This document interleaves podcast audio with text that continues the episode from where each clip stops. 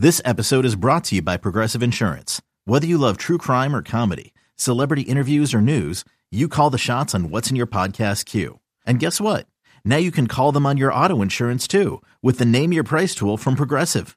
It works just the way it sounds. You tell Progressive how much you want to pay for car insurance, and they'll show you coverage options that fit your budget. Get your quote today at progressive.com to join the over 28 million drivers who trust Progressive. Progressive Casualty Insurance Company and Affiliates. Price and coverage match limited by state law. Welcome to Composite Two Star Recruits, a USC recruiting podcast with a couple of one star hosts, Chris 10K Trevino and Gerard Hurricane Martinez.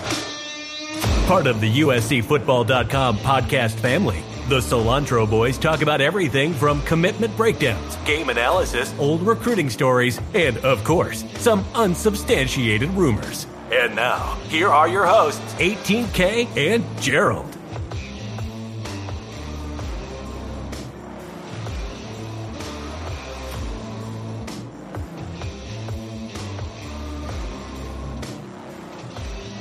Welcome back to Composite Two Star Recruits. I am your one star host, Chris Trevino. And if you're listening to this episode right now, that means you survived the rain and the hurricane that has blasted Southern California over the last, uh, I don't know, 72 to 48 hours. So, congratulations, you survived that hurricane. But if you're listening to this, that also means that you better prepare for another kind of hurricane. That's my podcasting partner in crime, Gerard Hurricane Martinez.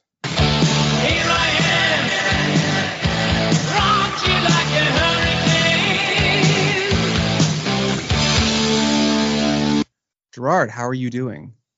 I'm doing fine. That's way too much buildup for the beginning of the show. Look, it's it's a special day. Uh, well, it's a special day and it has nothing to do with me. So Yes, but you, I know you were but- thinking of this probably driving over to the studio today. You're like, oh, there's so much rain. It was almost like a hurricane. It's not a hurricane, but maybe I can spin it into some type of hurricane segue, and then we'll get off and going for National Signing Day, which is why we're actually here. The second National Signing Day of the 2024 cycle, the smallest and most insignificant signing day, which is a change in modern day recruiting. Somewhat depressing if you're an old school recruitnik and you remember the days when February was the big day. The first Wednesday in February was the big day. It was like Christmas for college football fans. And now it's kind of just an after, afterthought, Chris. just like a hurricane, you are raining on my intro, and that's perfect. That's the energy I want. Bring that, Gerard. Also, bring a little heat because it is freezing here in the studio. I don't know, the heat's not like doing what it's supposed to do, so I need you to bring that heat. And yes, it is a little bit depressing because February signing day was like the big thing. It was like the big thing you got ready for. So much excitement, so much fireworks. You never know what was going to happen. Gerard, back in the day, what time were you were you waking up for, uh, for on this day, being a West three Coast o'clock. guy? Three, Three o'clock, o'clock. in the morning because you would have a handful of potential flips, some recruits that USC was recruiting that maybe they committed to another school, maybe they were still open and they were East Coast guys, so you wanted to be on top of anything that might be happening. You know, faxes coming in early. Uh, so yeah, it was something that you got up real early, you went to bed real late, and Maybe not even sleep at all. Maybe not even sleep at all, or like Yeah, shotgun, take like a thirty minute thirty minute nap or something. Yeah, you usually got like a few hours of sleep, if you maybe two or three hours of sleep, because you you'd be turning in at like 11, 30, 12 at night, and like I said, you'd be waking up at, at three, three o'clock in the morning.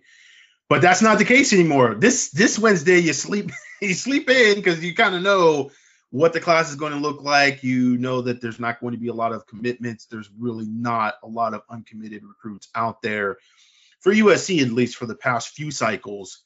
It's been pretty quiet on the second national signing day of the recruiting cycle. It's all about December, which I think what people really don't like about that, just from a fan perspective, having spoken to many fans about it, I think I I think I get it. I, I encapsulate this and I understand it. The first signing day in December is one of many things going on. It's no Mhm. longer this one day, which it's not the big thing out from everything else. It, you have your coaching changes, which are you know going, and everybody's very you know interested in that. You know, with USC, they were going through uh, this past cycle a whole defensive staff change. You know, defensive coordinators.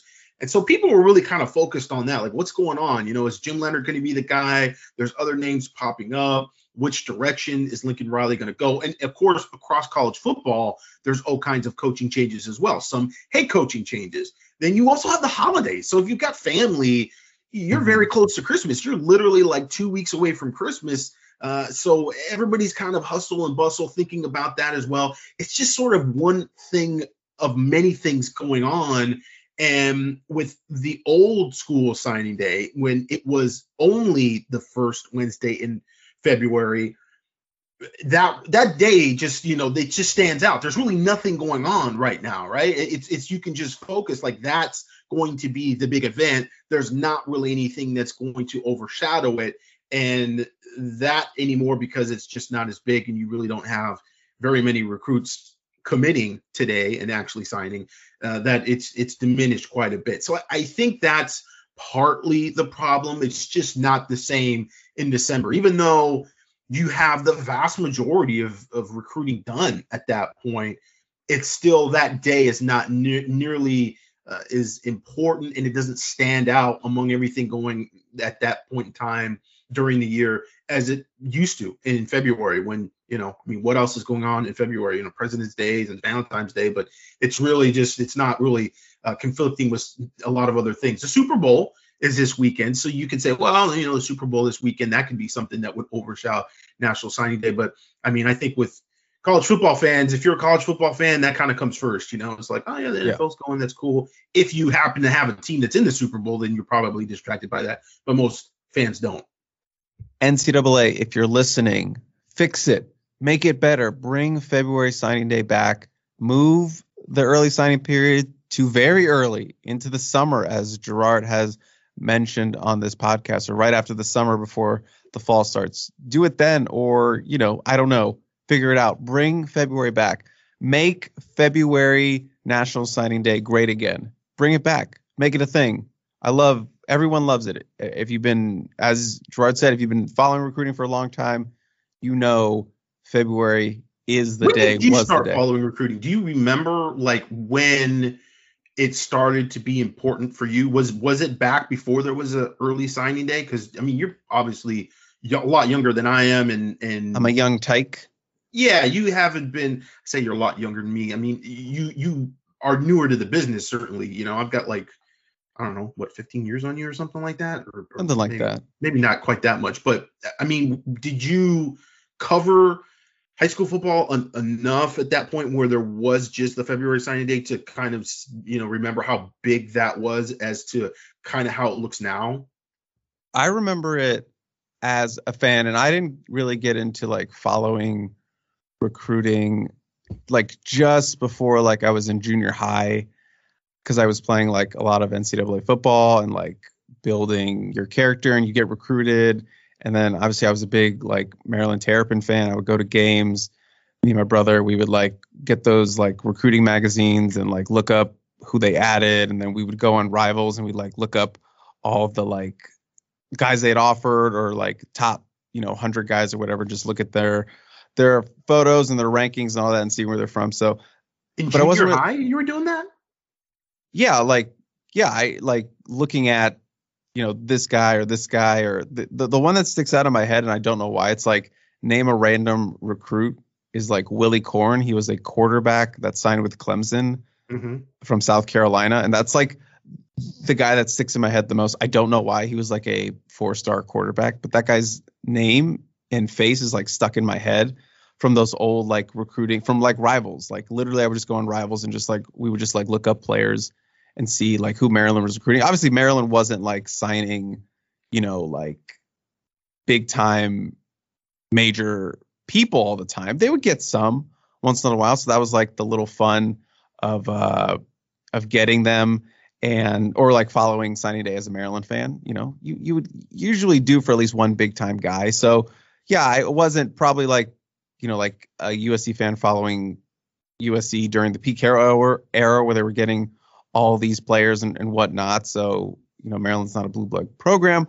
But yeah, I would still, you know, be excited about February signing day. Just like who we gonna get? Who we gonna flip? Who's gonna come? Who's gonna leave? Whatever. So, and then when I was like working in high school sports, we would cover National Signing Day, but you know, it wasn't like it's like the different side of National Signing Day from like a recruiting writer because we're covering like kids that are going to like San Jose State or you know Cal Poly Pomona or like these smaller schools, you know, that there's not really buzz about it, but you know, they're still going to college. They're still going to college for free. It's like the the lower end of the, you know, the high profile ESPN signings, you know, everyone in the gym gasps, you know, hats on the table. It's like very cut and dry, you know, I'm going to go to this small school or whatever. So I would cover it in that sense. That's kind of like the most in depth I would do prior to you know working for 247 and you know having to get up at four in the morning to be prepared for you know what was coming throughout the the rest of the day driving to as many high schools as i could or or whatever in, in a certain day and then going to a presser. I've covered like very basics of national signing day. Nothing like what you would have covered you know when it was like the real deal holyfield kind of February signing day, but I've had just like minimal experience into what the craziness of National Signing Day can be. Yeah, there there used to be craziness. Like there it was mm-hmm. actually a day where stuff got nuts and you didn't have many players not signing on that day. That became a little bit more in vogue later on. You know, you had guys like uh I mean, I think Seantrel Henderson was one of the first that USC was involved with where he had committed uh, later on in the process, and it was kind of unheard of. You know, everybody's like, "Well, you have to sign your letter of intent," and people didn't realize, no, you, you actually don't have to sign a letter of intent at all, and you don't have to sign it by this specific date. This is the first date you can sign it by. So his recruitment dragged on a little bit, and Lane Kiffin was able to eventually reel him in, and then it turned around and they had sanctions levied against him by the NCAA, and then he got out of his uh, letter of intent and ended up at Miami. So yeah, I mean, it used to be the day of days, you know, and there used to be like a lot of drama up until recruiting Super Bowl. So recruiting Super Bowl, Gerard. It was it was nuts. Yeah, it was nuts, but it's it's definitely been diminished and and not and again, I don't even think it's because there's two signing days. I don't think that's it because there's just so few guys that are signing today or committing today that I that it's diminished because it's watered down and there's not as much significance because not everybody's signing or committing on one day. It's more because everybody like there's so many kids that are committing during the summer. So it's it's actually by the time you get in to December, most of the class is pretty much done for for most colleges at that point. And so um it's a matter of I, I, think the early signing day where it is and everything else going on around it is kind of a, an issue in and of itself. It's it's like oh i'd like to really kind of you know focus in on what the class is going to be. And maybe there's not a bunch of commitments on that day but still it'd be interesting to kind of like be able to focus in on that and not have like five other things going on. Uh, whereas i think yeah february it was just like the holidays were behind us and and you know for the kids the finals and, and everything they're in their new semester now. And it just it was a completely different deal. And so i think that has has hurt it as well. So i don't know what the answer is if there is an answer you know if if there needs to be a change. I mean maybe you know if it's if the players like it and the prospects think that this is the best way then that is what it is. Um, but i i definitely see from a fan point of view, it's just not nearly as exciting anymore and, and as interesting. And it's not like a special day anymore. Signing day is it's it's just, just another not, day. It's not just another day, but it, it is definitely not what it was. But I'm surprised to hear that you were like in junior high actually following recruiting. That's nuts. I mean, I didn't Why? follow recruiting uh, really uh, hardly at all until like the end of high school only because I knew some guys that were like getting recruited and going to college, and it was like, oh, that's interesting. Like there's a process. Like I didn't know. And then I had teammates and stuff that were like going to camps and and all that, and it was like, oh, that's interesting. And you know, then Chris Claiborne, who I who I knew when I was in high school, I played against him. So you know, when he went to USC, it was like, oh, I I mean, I played against that guy. He was freaking, he was a freak, man. Like I want to see what that guy does in college. Like I saw how good he was against us.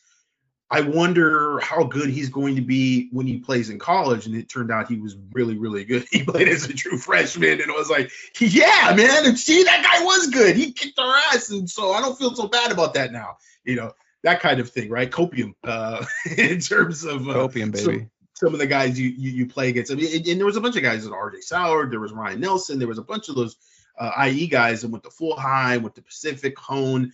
Um, Chris was at Riverside North, and so you know Deontay Whitaker was a really good player. Ranch Cucamonga came over from Eisenhower, and it like you just you started to follow these players beyond because you saw them and you kind of knew them, and it was like wow, that's intriguing, that's interesting and then it became more like it just became different. I really my I started following high school football. I was more interested in just high school football and like the other teams around the country and like who okay like who who, do we play against if played against like the best teams? And you know are those teams playing against and how they rank against the other teams nationally? Because you used to have the USA Today top 25 and that was always interesting to get you know get that newspaper. I think we talked about this before on the podcast but that was always cool like to to to wait for that to come out every week and see these other schools and like these names and just you know you just be like oh man i wonder like what football is like in new jersey or you know what what you know these and they come up you know north shore in Texas, you know, it's like, oh, that's that's like I wonder what what that what makes them good. You know, are they like a passing team? Are they they got like a bunch of athletes? Are they as good as Long Beach Poly? Like, do they have as many guys as Long Beach Poly? Uh, you know, or Eisenhower, Rialto, or or these other schools? And so that was really the the the thing that kind of brought me more into just like high school football, and then knowing the players, and then that was like a step into recruiting and and following the, the individual players, which is you know, more drama and, and it's kind of a different thing. But unfortunately, that is what everybody wants to know because that's what impacts college. And of course, college is a multi billion dollar industry. So, you know, that's why we have jobs, Chris, because, you know, just covering high school football, eh, not going to pay the bills. People are like kind of interested in it. It's kind of cool. But yeah, I mean, it's just not the same as uh, the the individual players that impact you know how those colleges are going to play. And then you know you have all those alums and all those fans. And uh and uh that's uh you know how we end up where we are. Yeah and you have to remember like kind of when like example like class of 2005 the 2005 cycle. I don't know if you remember that cycle. That was like the Rey Maualuga mark sanchez cycle. But you know as i said i used to go to maryland games all the time with my family for like a long time so watching the team, want to get better, who's going to sign with with Maryland. But the number one player in the class of 2005 was out of Maryland, Derrick Williams, an athlete from. Uh, I remember covering Derrick Williams. Yeah, went to Penn State, so obviously you know that was uh, no, we wanted to go to Maryland. We're going to go to Maryland, and the number the another guy in the top five was also out of Maryland, uh, Melvin Alaeze. And he I remember Melvin Alaeze. He did, so that and that was the same class with Callahan Bright who was like a big time defensive tackle that USC was recruiting, and he ended up, man, being the biggest bust and didn't didn't. I don't think he had the grades. And, and, and Melvin, Alaeze, there was a whole story in and of itself with him too. I'm sure you you're probably going to allude to that. Uh, I actually, I, I, I, it's fuzzy what happened there. So if you, if you have a recollection, uh, he got into some legal trouble, if I recall, some very, yeah. very serious stuff uh, that that went on, and it's it's vague because he wasn't re- like he was an SC guy, and like at this point in the year, right in the cycle, it was like those were the big names, you know, oh Melvin Alaeze, Callahan Bright. People watch their film oh my god, these guys we can't miss. And you got to remember, I mean, USC was absolutely rolling at yeah. that point. Like rolling, they rolling, were rolling, rolling, and it felt like they could get anybody. They just gotten Patrick Turner out of Tennessee, which yeah. was really, I mean, people always talk about Joe McKnight being such a huge get for USC. Um, excuse me. Um, but I think that I mean getting Patrick Turner was just it was it was just about as big And a lot of people, this was the recruitment that was really done better uh, from a standpoint of keeping it quiet and not having a lot of people really know what was going on. Like the Joe McKnight thing was, quite frankly, it wasn't the best kept secret. Like, I, I mean, we definitely knew Joe McKnight really liked USC, and there was a lot going on in the background. And you know, LSU was recruiting him really hard. Ole Miss was recruiting him really hard. But you got the sense like USC's kind of the team to beat for for quite a long time with Joe McKnight. Um, it wasn't really like that as much with Patrick Turner. Patrick Turner took an initial official visit to USC, like I think it was the first game of the season that season. And it was just like he was the only one. It was kind of odd for USC to have in season visits uh, early in the season. They would usually have all of their visits come in on the last weekend. Sometimes it would be another weekend later in the year too. They'd have two or three guys come in, but this was the first week, and he kind of came and went, and he was really hard to get on the phone. Not really a lot of people talked to him. And so it kind of like I was like, oh yeah, he went to USC, and then nobody really thought a lot of it. Everybody's going, oh, he's gonna go to Tennessee, he's gonna go to this SC school, that SEC school, and he was from a small school, Goodpasture. It really wasn't until like almost after the Army All American game that I remember people kind of going, USC's kind of still in it, like you know, and people talked to him more, um, you know, Southern SEC writers and what have you, and SC kept being you know in in the picture and that was one of the better recruitments where I, I mean i think he was pretty pretty sold on usc probably early on and they kept that very quiet and he kept it very quiet and it just he didn't really show until like the very end and so that was that was a big time recruitment for usc a wide receiver but again when you're starting to get guys like that out of the sec and you've already had success in new jersey and ohio I, the expectations are raised. And it's like, well, you know, man, one of these days they're going to pluck one of these guys out of the SEC that's a big time defensive lineman. Uh, they got Kyle uh, Moore out of Houston County, Georgia.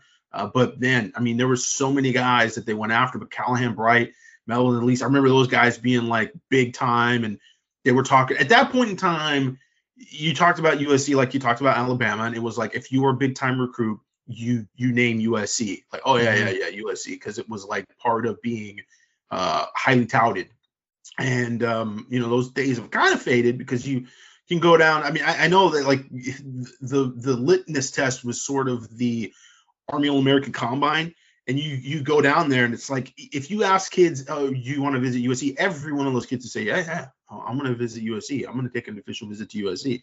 You're like, well, okay, I realize that there's going to be a smaller percentage than every one of these top guys, but every guy would have something to say about USC, and that changed, you know, kind of really after sanctions and, and whatnot, and you know it, that whole really kind of that transition from Lane Kiffin into Steve Sarkisian into Helton, you kind of started to see that fade a bit, and you'd have guys that just come through and they just have no interest in USC.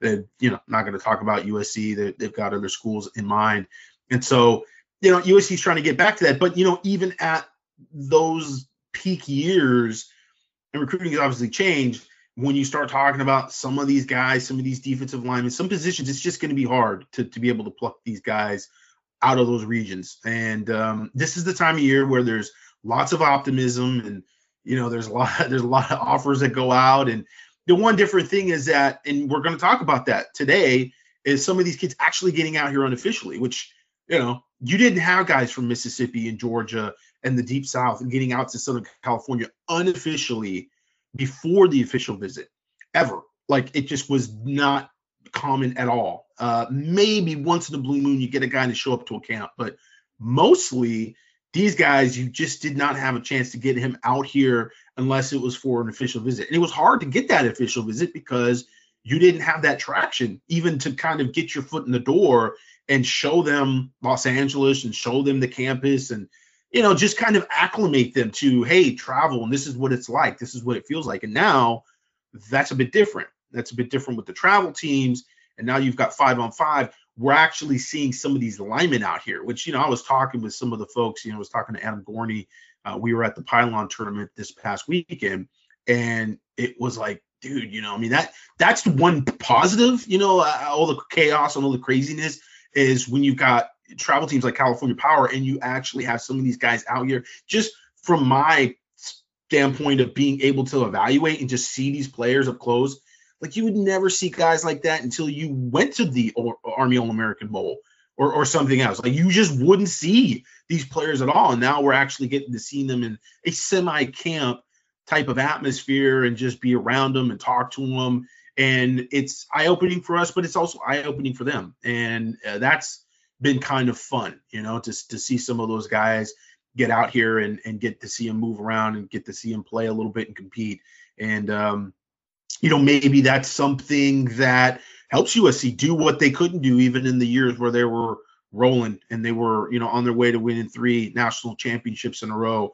Um, getting those guys out of the deep south, getting those guys out of Texas, getting those big mama's boys out of Georgia and Louisiana, and, and actually landing some of those guys. Uh, it, it, would be um, it would be huge, you know, to to balance out the class with the, some of those elite players down from the south.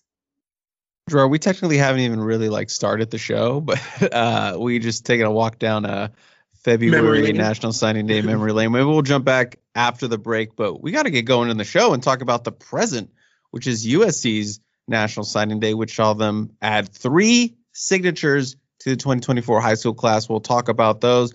We'll talk about the Pylon tournament and some of the big visitors that USC got on campus. What you were alluding to with those travel teams uh, coming out to California and all over the country. But before we do that, I do have two quick reads to do because I got to do a read for our longtime sponsor of the whole Peristyle Podcast Network, and that's Trader Joe's. Gerard, I know you don't usually hear us talk about Trader Joe's on this show, but it's a special occasion, it being National Signing Day. So we got to give some love to Trader Joe's, the sponsor, the longtime sponsor of the Peristyle podcast, and Ryan Abraham and his podcast. But, you know, Gerard, Super Bowl is this week. And if you're throwing a little bit of a Super Bowl party, you can stop on by to Trader Joe's and pick up some stuff. Gerard, do you like tomatoes? I, I do like tomatoes. Yeah, well, in case you don't like tomatoes, you know, we're both Mexican. We have to love tomatoes. But in case there's people in your life that doesn't like tomatoes, you can pick up some corn and chile tomatoless salsa for your party. You can put you can pick up that fully cooked pork belly. I actually have it. I have it all the time. My girlfriend really likes it. She buys it. We freeze it. We cut it up. It's it's great. And of course, if you're at a Super Bowl party, you want to be vibing with the sweets they have on selection. Any good party has to have some sort of sweets after the fact. So you can go to Trader Joe's, get some of those brookies, those uh, uh, brownie cookie hybrid amalgamation. I don't know what they, I don't know how they make it, but it's delicious. So you can go pick that up. Also, right now for February, they have these cinnamon bun inspired Joe-Joe's. They're like these little little cookies that are like uh, cinnamon buns. So if you're a big cinnamon bun fan, but you don't want the softness, you want kind of that cookiness, you know, pick up some Joe-Joe's. And then they have the chocolate cheesecake bites, which just looking at the picture look delicious. I actually might have to go pick some up tomorrow because they look so good through the photo right here. So again, if you're a sweet tooth like me, like Ryan, go ahead and pick those up. Gerard, do any of those sweets sound good to you? Yeah, they all sound good to me. I actually just got my mom picked up some what are they? They're strawberry chocolate pretzels. So those they're chocolate covered pretzels, kind of like flips, but they're strawberry, and it was like a bag. And she got them from Trader Joe's, and I mean, I don't know, the salt and sweet of pretzels that are chocolate covered is, yeah, it's it's tough to beat, man. I, they're very very good. So thank you to Trader Joe's, the official sponsor of the Peristyle podcast and the house of podcasts we have here. So go on to Trader Joe's, stock up for the Super Bowl. I know you're going to need it. I know you're going to need snacks. You're going to need all those goodness for your Super Bowl party, or even if you're just watching alone, get on over to, to Trader Joe's and stock up. Gerard, you said lethal combination, and you know who's a lethal combination? The official sponsor of the Composite Two Star Recruits. That's right. You know her, you love her. Meredith Schlosser. Her and her team are lethal when it comes to getting you the house that you want in the Southern California real estate market. One of the top real estate agents in Los Angeles with over $600 million in sales and more than 200 five star Zillow reviews. 200 five star Zillow reviews. That is that is quality. You can't you can't match. She's represented everyone from Justin Silverstein, head coach of USC's women golf. Jeannie Buss, the president of the Los Angeles Lakers. Wouldn't you love to say, yeah, my real estate agent is the real estate agent for Jeannie Buss, president of the Los Angeles Lakers? That's just like a flex you can drop at any party you're out. You could also say she has represented, you know, a one star like myself, Chris Trevino. You could also say that if you if you want to go with the 10K route, you can go that way as well. Like I said, she's backed by a full service team that allows her to service a wide range of clientele for rentals, sales, and purchases. She has extensive experience with first time home buyers and sellers. She was recognized by Wall Street Journal within the top 1.5% of agents in the nation. That's not Southern California. That's not the West Coast. That is the entire country, the whole entire nation. So she's elite. She's top of the top. She is five stars all around. You can learn more about Meredith and her team at www.meredithschlosser.com. That is S C H L O S S E R. And check out her business Instagram at Meredith Real Estate so you can see all the listings and post things that she has going on with her company and her team. That's at Meredith Real Estate on her Instagram. Go check that out. Again, seriously, if you're thinking about you know selling your house, buying a house, you have to go with Meredith. She is the best. I, I put I put my money on. I put my reputation. I put my 10k tattoo on that. So go to Meredith if you're looking for the best real estate agent in Los Angeles. Gerard, we are here. We have reached the cold open 30 minutes into the start of the show. I think that's the longest we've ever taken to get to the official cold open. It's not a cold open. It's probably like a room temperature open, if you will. But it's been a while. We're here. National Signing Day, as I mentioned, three players did sign this morning with the Trojans. So there is some good stuff to talk about. But obviously, I can't start this segment without playing. Because only one thing counts in this life get them to sign on the line which is dotted. That's the whole point of signing day, Gerard. We are here. Let's talk about it. USC signed three players that is uh, Isaiah Rubin, the Los Al cornerback, who was a long-time commit but did not sign in December, had some stuff going on, but he gets locked in this morning. There was the three-star linebacker out of Portage, Jaden Walker, who flipped from Michigan State. We felt confident about that. Ended up happening early this morning. Not flashy about it, just signed with USC, an official low-key flip. And then the one that came in earlier this week, San Diego defensive lineman Ratmana Bulbavu out of San Diego. I'm just going to call him Mana for the rest of the show because that's what people call him. Excuse me, Mana. He's going to go by that name for here because I do not want to keep butchering it over and over. So Mana is what his name is going to be for the rest of the show, Gerard. And we're going to start there with Mana because he was earlier, maybe the the sexier of the the three signees. You know, a defensive lineman, a four star defensive lineman in the 24/7 Sports rankings, number 42 defensive lineman in our rankings six foot four. He's listed at 260, but he's a little bit heavier. Than that his his weight has been you know variable across different places. There's people that saying it's 290, 275, 280. We're gonna put it at 280 because I do think he is bigger than what is listed, but six foot four, 280 out of Army and Navy Academy, the most patriotic high school in the country. He has been a very, very productive player the last three years in his high school career with 60 plus sacks. You know, can't can't beat that production. You know, it there is questions about the, the level of competition that he is playing. But Gerard, there was a point where USC had zero defensive linemen, defensive linemen in their class. There was a point where they had zero, and it was probably about I don't know two weeks before the early signing period. Looks like they're going to end the high school 2024 class with three defensive linemen, two four stars. Carlin Jones out of Texas, a consensus four star.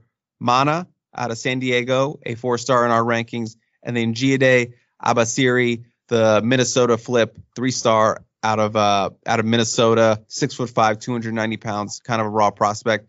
So all things considered, a decent little defensive line haul for them with Mana topping it off at the end. Yeah, decent. Don't call it a comeback. Mm-hmm. But USC really making a run on defensive linemen later in the process. And interesting because early on, they really just didn't have a lot of scholarship offers out there. And we talked about that last week. In terms of the number of options that they've had the past two cycles with interior defensive lineman Eddrick Houston was one that they brought in in May this past year, and then the year before that, it was Edric Hill, who was from Missouri and ended up committing to Alabama. And those were only the two true interior defensive linemen that they had in official visits up until you know later, where they go after uh, these newer you know players that I think their development and their evaluations are based more towards the end of the year, which is a good thing. I mean, you can look at it two ways. You can say, well, this is plan B clearly for USC. They weren't able to get the guys that they liked uh, at the outset and had to kind of pivot. But at the same time, you're pivoting on evaluations made on senior film, which is not a bad thing.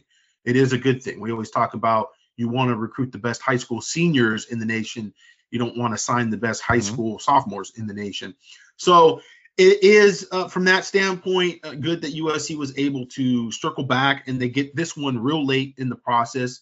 Um, Bulabalavu, as you said, 280 pounds, good change of direction on film. Uh, former Washington commit. That's probably his best evaluation point is the fact that sure. Washington wanted him, and Washington has done uh, more with less in terms of highly rated prospects and what have you they've had some decent defensive lines over the years, and a lot of those guys were like three star players. They weren't big time, highly talented players. Uh, a lot of Polynesian players. Of course, Washington's not going to go down in the SEC and pluck a bunch of guys out of Georgia. So they've had to develop those players from West Coast players, and it kind of has gone to shown that you can do that. You can have decent defensive lines uh, based on those type of players. So USC is making that move and, and following Washington's lead. I think he was committed to Arizona even before Washington. And it was interesting because, you know, he had taken an official visit to Utah. And when it was first talked about maybe USC was going to get a visit, it sounded like he was going to take the Utah visit after the USC visit. So the fact that he took that Utah visit and then we knew he was still taking the USC visit was really a good sign for USC. That was kind of why there was some confidence level like USC can can close the deal here. It's really interesting though that Utah gets picked over basically three times in this process. Committing to Arizona, Utah was recruiting him then. Committed to Washington, Utah was still recruiting him then. And then he decommits from Washington and Utah gets an official visit and he still commits to USC. So I, I mean, it just seemed like he liked Utah and had a really good relationship with those coaches, but just didn't want to go to Utah. and so uh, he ends up uh, kind of falling in USC's lap to a certain extent. Uh, new defensive staff, and certainly the fact that Washington's coaching staff changed. That was very advantageous for USC because they had their defensive staff in line and everybody uh, was on staff at that point, and they could actually, you know, recruit him with the full staff and give him something to look at. I mean, he was one of the only recruits in this cycle that actually visited USC when the whole staff was complete. And yeah. so he got around that, got the vibe with that. And it certainly seemed like uh, that was kind of a big deal. You know, technically, uh, if you look at his primary recruiter by position, it would be Eric Henderson but you've probably got to give Shaun Nua some credit oh, here yeah. because again, you know, Shaun Nua with those Polynesian ties, that is going to be very important for USC. Um, I think if you're going to have successful um, recruiting classes, you've got to have your foot in the door with the Hawaiian kids, with the Northwestern kids, with the kids in Utah, and the kids locally, uh, like uh, Mana, who are Polynesian, and you're going to want to recruit those type of players. So you have to make sure that you have finger on the pulse, you know, there and, and kind of know who to talk to and uh, how to kind of, like I said, get your foot in the door in these recruitments. And USC was able to do this uh, down the line. Um, a four star, uh, the USC football uh, and 24 7 sports rankings, multi sport athlete, rugby and track, which is also a good thing.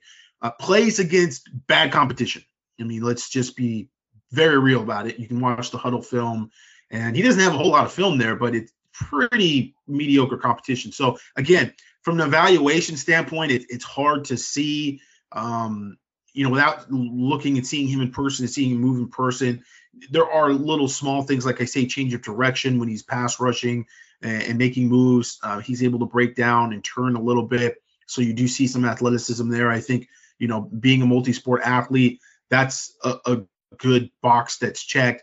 Um, but the fact that you know Washington wanted him and, and having a good year chose to recruit him uh, over maybe some other guys that were more highly touted is, is definitely a good thing. So um, you know, interesting. It's a it's an interesting group that USC brings together on the defensive line. You know, they're averaging like 285 pounds, uh, but they do need an influx of some defensive linemen and some guys that they can develop through the system. We're going to see what the development is like uh, because we're going to see what they're able to do with Deijon Laffitte. You know, he's a, a very good player, an athletic big man at 300 pounds, really good feet, um, athletic, has some natural pass rush skills, played outside and inside for Colony High School. Um, he's you know got a, a red shirt underneath him. We're going to kind of see you know how much he's able to contribute next year. We're going to see with Devon Thompson how much he's going to be able to contribute next year. That's where you start to see really good coaching is where guys are there, they have potential, haven't necessarily done a whole lot, and then it's all of a sudden like the light bulb goes off for them. And so that's what you really want to see is the guys that are actually already on the roster. How well is USC able to utilize them and have them produce and then you have more optimism for you know some of these players that they're bringing in uh, from the high school level and it, will be an interesting sort of contrast as to whether you want to go down that road and try to cherry pick guys like bear alexander and get those guys that are castaways from sec schools which bear alexander was very good for usc last year you know that mm-hmm. that that's a, a very tempting sort of aspect of the transfer portal and modern day recruiting. But you also have that aspect of development. And we've seen on the offensive side of the ball with Lyman that USC this cycle seemed to be more satisfied with what they brought in from the high school ranks. The five players they brought in in the 2023 class, I think clearly they saw those guys develop over the course of the season and there had to be a conversation between Lincoln Riley and Josh Henson about okay, how aggressive do we really want to be in the transfer portal? Do we really want to go after a bunch of guys, excuse me, like we did last year? And you know, we're that was a mixed bag in terms of what we got production wise. How do we like our young guys? How, how much weight are they able to put on? How strong are they getting? How quickly can they develop? And what's the ceiling with guys like Alani Noa and Amos Talalele and Tobias Raymond, as opposed to the guys that we brought in that were finished products, uh, like your Jarrett Kingstons, uh, like your Emmanuel, uh, Emmanuel Pregnons, although Emmanuel Pregnon, I think, is very raw and certainly not a, a finished product, but Michael Tarquin. That's where you're, you're, you're, you're contrasting and you're trying to evaluate, you know, how much do we get from the transfers as opposed to how much do we get from the high school guys with the confidence that we can coach them up and then eventually, you know, their sophomore years, their redshirt sophomore years, they're able to come in and contribute. You know, what level of play do we get from those guys? And so we're seeing that in real time right now. You know, we're seeing that on the offensive line, we're seeing that on the defensive line, and it's just a matter of, you know, really next season where you kind of start to get a better feel for, okay, this is the way it's going to go. They can go after a bunch of three-star guys on offensive line. They're they're scouting well, they're evaluating well, and then on top of it, they're developing well. So the idea, like, oh, you got to go get those big-time high school football players. No, you got to go get your guys. Um, and if that doesn't work out, then you know that okay, they need to get better players right out of the bat because they're not necessarily finding guys and making the most out of them if they're underrated. It's the sort of, yeah, stars do really matter. And that might be where we conclude, you know, after this next couple of years. I mean, certainly we know that from a honeymoon standpoint, when we're talking about Lincoln Riley and the coaching staff, and that is fading quickly, you know. And I know for some Trojan fans, it faded you know, long ago. faded after the first loss, basically. But you know, in, in, truth, you really get into that third season, and then you start to get into you know three, four, five games, and you're like, okay, now it's sort of you've had two years plus to sort of build the program. What direction is the program going in now? You know, where is again the development of players that maybe had been on the roster. See, the problem that we have now with the transfer portal, on the other hand, is that you had so many of those guys leave and that's so it makes it harder to evaluate what you know how well is this coaching staff developing because guys that weren't producing under Clay Helton have uh, many of them are no longer on the roster. Whereas, you know, back in the day when you had a coaching staff come in and you had a bunch of guys on the roster that weren't producing necessarily. So you look at like Florida with Ron Zook. Ron Zook recruited a bunch of good players, but she clearly was not getting a lot of production from them. They were not, they were pretty mediocre as a football team in terms of winning games. They were very eight winish.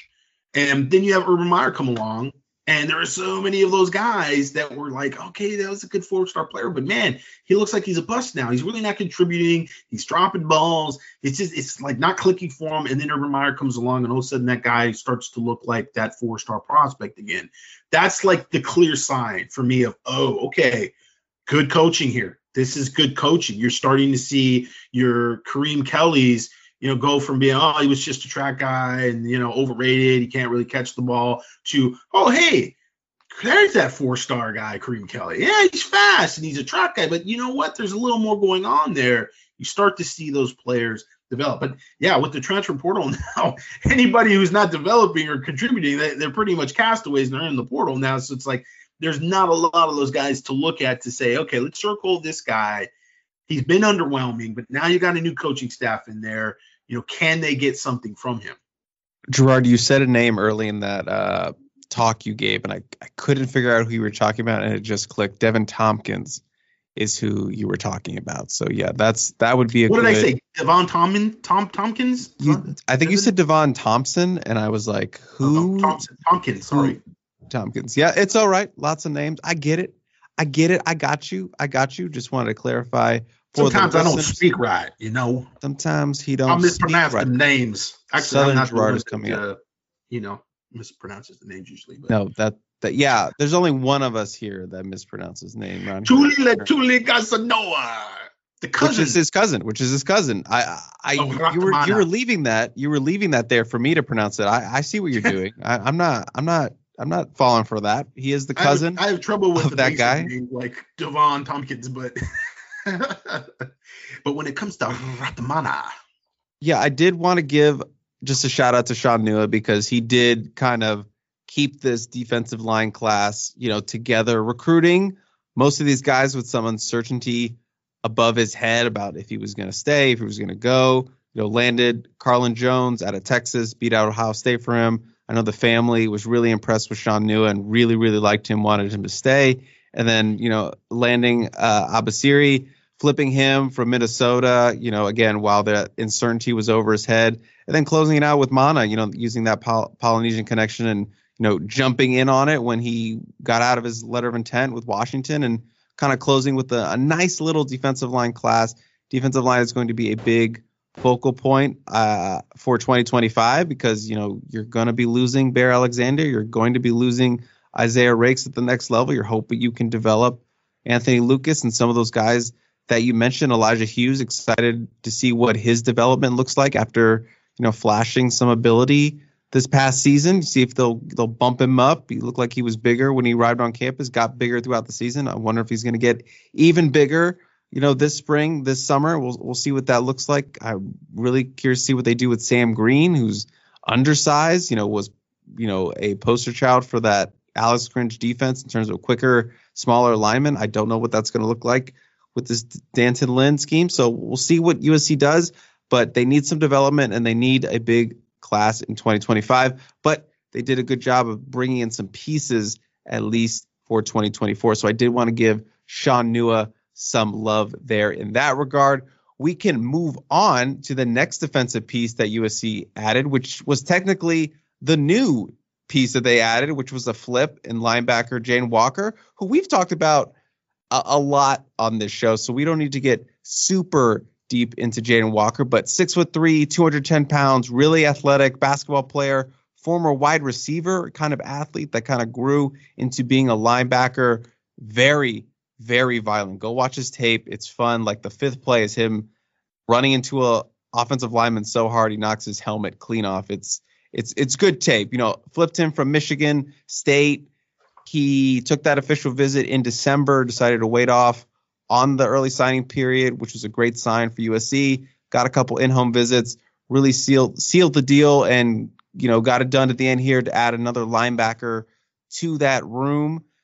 Again, six foot three, 210 pounds. This was actually the first offer that new DC D'Anton Lynn had made when he joined USC. And you, you hear that as a USC fan, like if this guy was the guy D'Anton Lynn wanted, this was kind of the D'Anton Lynn was the kind of the lead recruiter on this because they didn't have a linebackers coach until late with Matt Entz, and Matt Entz did go out to see Jaden Walker there in that uh, when the dead period ended after December when he did come on board. But this was the D'Anton Lynn guy that he liked, he identified it, he wanted for his scheme. So if you hear that as a USC fan, you think if D'Anton Lynn wanted him, I want him too. I'm not really looking at the rating for him. You know, the number 85 linebacker in the 24/7 sports rankings, but this is a guy they're going to try to come in, develop. You know, he's got a lot of good traits, as I mentioned, with that list, athleticism, that length, and just like that violence you can't really teach. Uh, I am interested, or excuse me, I did want to point this out, Gerard, with kind of the linebackers that they've been offering in the 2025 class, and then here with Jaden and you know Desman Stephens in the 2024 class, they're going after like longer, taller guys, like six foot three. Every time I look up a new linebacker offer recently, they've been in that six foot three, six foot two range. So it definitely looks like they're going for taller linebackers with uh, this D'Anton Lynn scheme. Yeah, I think length is certainly vogue in the front seven of every defense. It is interesting to see kind of where these guys will line up, though, because with Jaden Walker, he plays at the line of scrimmage. He is an edge rusher for his high school team, and he is listed at six three. And so you kind of wonder, okay, is he going to be an edge rusher? Is he going to actually yeah. play at the line of scrimmage, or is he going to back off the line of scrimmage and they'll, you know, kind of teach him how to play in space as a as a Mike or a Will linebacker? I've been talking to a few different recruits just about that in terms of nomenclature and, and titles and you know where guys are being recruited at and and it seems to be kind of a rush in outside linebacker and then middle linebacker uh, sort of layout for the recruits which is still vague in general to a certain extent but when you look at the ravens defense uh, more recently that's sort of how they etch it out it's a rush in like a Jadeveon Clowney's playing a rush end and then they'll have a Sam linebacker who's their outside linebacker. And it's not very often labeled, you know, and certainly in the media is just like they're good with outside linebacker. You know, it's like ESPN, he's an outside linebacker. Okay, cool. But which one, you know, how is he used? Why is he on the strong side all the time? Is he because that that changes maybe what you're looking for from a profile standpoint. You know, a Sam linebacker traditionally has been taller and can move off the line of scrimmage usually is stronger because you're playing them on the line at the line of scrimmage. Even in a 4 3 defense, you're usually playing an over that you would have your Sam linebacker at the line of scrimmage just because he wants to get a bump on the tight end. And the tight end is a big boy. It's a 6'5, 265 pound receiver coming off the line of scrimmage. So you want some length, you want some height, and you want to be able to have man coverage on him or, you know, potentially on a, on a, a running back. Uh, but the Sam is the strong side linebacker. I mean, that's why they call it Sam. It's strong side starts with an S. Sam. Weak side starts with a W. Will. I did mention, um, and I was again talking about this with some recruits. I, I was talking about this with Noah McHale um, because Noah's very, you know, cerebral. He, he knows defense and he knows offense. And we were talking about defenses and what have you. And USC's recruiting him as a Mike linebacker now. And so we were talking about uh, sort of the tree that uh, D'Anton Lynn came from, which is the Rex Ryan tree. And I, I was just kind of doing research and I said, you know, what was really kind of wild is I saw at some point they were talking about the defensive scheme and they were labeling their linebackers and they had uh, a Will linebacker and a Sam linebacker, weak side, strong side, but they were outside linebackers. And normally in a 4 3 defense, normally in any defense, the Will linebacker is the weak side inside linebacker. So it was Will and Sam on the outside, but then it was Mike and Ted on the inside. I've never Ted, heard baby. A Ted inside linebacker in my life. I I, I don't and I don't know the origin of why they called it the Ted. I've heard of Buck, I've heard of you know different names, but not the Ted. And he's never heard of that either. So that that was kind of interesting. I don't know that D'Anton Lynn uses that. I don't think so. I don't think the the Ravens even use that anymore under or former uh, defensive coordinator Mike Macdonald. But nevertheless, it, yeah, it'll with Jaden Walker is a, definitely a little more of a question. We know that with Desman Stephens, he's being recruited to move up to linebacker and probably plays will linebacker again, unless he grows out of it and he's you know six three and a half, uh, 225 pounds now. So he's starting to get to that point where you go, okay, you know, a couple more years in college, he could be 250 and then he's starting to look like those outside linebackers in that scheme. But as you said, there's a lot in terms of length and being at the line of scrimmage, attacking the line of scrimmage. I, I think that is a little maybe different than we've seen with some of the defenses. I, I feel like with uh, Orlando's defense, Todd Orlando's defense, those linebackers were blitzing a lot, and they did – recruit some guys that were a little smaller, a little more sawed off that would get upfield and could um, could could be quick and agile, and that was more of kind of what they were looking for. Uh, with Alex Grinch's defense, I mean, it's hard to really know. I I think the thing that really stands out, obviously, is a lot of uh, recruiting a lot of edge rushers and defensive ends and trying to make them interior guys. That, that was kind of the what we saw even coming over from Oklahoma, looking at Oklahoma's recruiting classes and seeing the plethora of edge rushers, you know, 6'3, 235, 240 pound guys, you know, like four or five of those guys every class, and then not necessarily really any 300 pound guys in, in any of those classes. And so you you know that they're trying to um, develop those ends and making them into interior guys, which is fine if they can put on the weight and they do put on the weight. But it seemed like that wasn't necessarily a prerequisite. It was like, hey, we just want to have some 250 pound guys on the interior or defensive line. It's like, okay, you know, that that that's a bold strategy, Cotton, and it obviously did not work at Oklahoma and it did not work at USC. So now we see much more of a sort of traditional aggressive front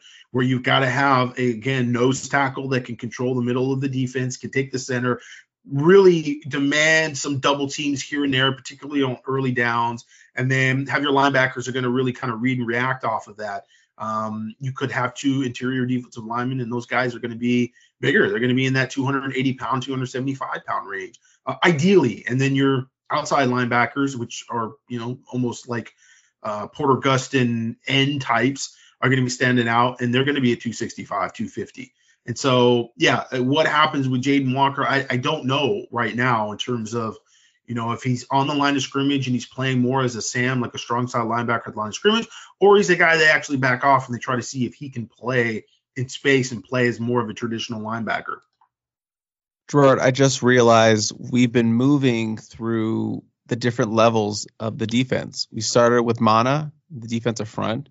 We've moved to the second level with Jaden Walker as a linebacker. And now we're jumping to the secondary with Isaiah Rubin, the Los Alamitos cornerback, who has been committed for a minute, but did not sign in December, as I mentioned. There was some stuff going on with the uh, the transcripts. You have to remember that this was a player that transferred uh, multiple times. Well, not multiple times, but a couple different times. You know, transferred out of Vegas, was going to go to Long Beach Millikan, then didn't end up going to Long Beach Millikan. Instead, went to Los Alamitos. Had to sit out an entire season. So can understand why there may be they needed to get their transcripts in order, which why he did not sign in December. Six foot one, 170 pounds, a four star cornerback in the 24 7 sports rankings, the number 32 cornerback prospect. He's a cornerback, but he's very versatile, could play anywhere in the secondary. So this is a piece that they could move around, maybe be a nickel, maybe be a safety, what have you. But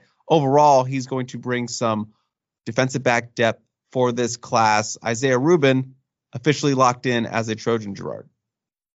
Yeah, uh, an interesting case where, as you said, it had been kind of wrapped up uh, at the beginning of the season, and then we got to early signing day, and it it got weird. Like you know, trying to get a hold of him like that whole month up until early signing day because he took his official visit uh, to USC after the season. After being there at a game, it kind of looked like he was going to be on an official visit. It was like, no, he's not actually on an official visit this weekend. And it came, I think, the week after, and trying to get him on the phone just to talk to him about the official visit. Not really usually a big deal for guys that are already committed. You know, there's not a lot of people calling them. It's, you know, you're committed to the school and Uh, you can really, you know, just kind of gloat about your decision being great and oh man, I made the right decision. It was amazing. And he just was impossible to get a hold of. I mean, absolutely impossible. Coaches that have known him for years were trying to get him on the phone and connect us, and like it wasn't happening. So all of a sudden, you know, red flags started being raised, and you know, you start asking, well, what's the deal here? Like, is there something else going on? Did you know, is he still committed to USC? Is USC going to drop him? Is something happen? And yeah, it sounded like it was some grades, some academic things going on with transcripts, and like Chris said, he'd bounced around to a couple of high schools, and um, you know, it sounds like USC's good to go now with those transcripts. I don't know if he still has um, he, he, certainly doesn't have a lot of work to do uh, to be qualified, but you know, you do understand that there's some things that you know did weren't there uh, up until early signing period, and they became question marks, and so uh, we'll see how that goes over the next few months when he actually enrolls. You know, so um, yeah, a, a, a, good player, uh, you know, decently talented player, you know, does uh, return some kicks. Certainly if there's some disappointment it is at uh, the defensive back position just in terms of you know what usc was able to land and what was available. Uh, it was a pretty solid year locally for defensive backs and they did have to pivot uh, quite a bit there. And you know i mean i think that's part of the reason why donte williams is not uh, on the coaching staff anymore you know he was looked at as being sort of an elite recruiter and wearing that hat and you know maybe that's on him. Maybe there's some issues there with NIL and the approach and strategy there. I mean, I can't say. I mean, certainly you would get different opinions from different people depending on who you ask on that subject. But that's one where you know USC kind of they they backed into some recruitments a little more than they were able to get the guys that they really circled early on. And so, um, yeah, we'll, we'll, see. I mean, that's going to be a position that they're going to need bodies at. They're going to need talented players. They're going to need playmakers. I mean, they're they're going to see some mm-hmm. really good receivers at uh, particularly Ohio State and some of these other schools. Now, the one thing that's a you know a, a positive note is clearly when you go to the Big Ten, there, there's going to be more run offenses, and so you know we've seen USC try to get more physical up front, and that's a big concern. Uh, maybe you don't have as much concern week in and week out playing against these teams um, in terms of their pass offenses. You know, some of them are are pretty darn bad actually. Uh, so we'll see. You know, if that affects them uh, as much. Uh, but uh, yeah, it, it's definitely uh, wasn't the strongest position for them in this class. Gerard, that is going to wrap up our talk about USC's three additions to the 2024 class with Mana, Jaden Walker, and then Isaiah Rubin which means that the final addition to the 2024 high school class. And that means we can kind of look at it from the overall view now that everyone is in it, from that 30,000 foot view, if you will. It's going to finish around the number 17 class in the nation. Obviously, far from what USC fans had expected for the 2024 class, you know, it being projected as a top 10 class, top five class, even maybe. But now we can kind of look at it from an overall, excuse me, point of view. I guess we have to start in the trenches when we look at this class because five offensive linemen, another five offensive linemen. They signed five in 2023. Josh Henson has signed 10 now over the last two cycles, just replenishing that offensive line room. The, the highest rated player is an offensive lineman, Jason Zandamela, who we are really high on, the number one rated interior offensive lineman in the class it's not always the you know the sexiest thing to have uh, offensive lineman as your number one rated prospect, especially if it's interior offensive lineman. If it's like a five star tackle, sure you, you can get away with that. But USC did not have you know a top quarterback in this class. It didn't get an elite kind of skill player at running back or wide receiver. Didn't get one of those guys. So Jason Zandamela is your highest rated prospect, and then you sign those three interior defensive linemen who we kind of mentioned there at the top of the show with Mana and Abasiri and Carlin Jones. So that's eight trench players that USC signed in this class. Really good for the offensive line, decent for the defensive line, but that seems to kind of be one of the backbones of this 2024 cycle. The beef, Gerard, if you will. Yeah, we talked about that after the early signing day. It, when your top rated player is an interior offensive lineman, that's usually not going to be an elite class. Um, if it was an offensive tackle, it kind of correlates with the NFL draft. It could be a really big time class, but usually when it's an interior guy, it's not going to be the most elite class nationally. It's a class with some utility because, as Chris says, you get eight linemen, true linemen, and three of those being on the defensive side, getting three guys that can play in the interior is a big deal. And getting five more offensive linemen, where USC looked like they were only going to take three maybe four over the summer. They expand that. And again, I think that's because there's some self evaluation that was going on there with some of the players that they brought in from the previous class. And they looked at those guys and said, you know, these guys are to be okay. Like, we're to get these linemen right, and we're to be at a point where we can have Tobias Raymond compete for a starting job. I mean, that's what that tells me when they come back to the high school ranks and they go after uh, a few players that were more or less looked at as maybe reaches uh, before the summer and bringing those guys in. And so I, I think with five um, offensive lineman, you know, again, that's a development sort of position for USC uh, in, in, terms of trying to get some guys uh, like a Kalolo Ta'aga, you know, who's 6'7, 265, um, three star um, another sort of development type player, which going into the summer, I don't know if USC was really thinking like we're going to go and, and bring these type of players in. I think the thought before the season was if we're at that point, if we're at that point in our board, we're, we're down that far in our recruiting board, we're going to start looking at transfers. And I think during the season, that opinion changed. And and that was partially because of how the transfers played, and that's partially because of how that 2023 freshman class was playing in practice. Um, so yeah, that's the the trenches, linebackers, and rushes.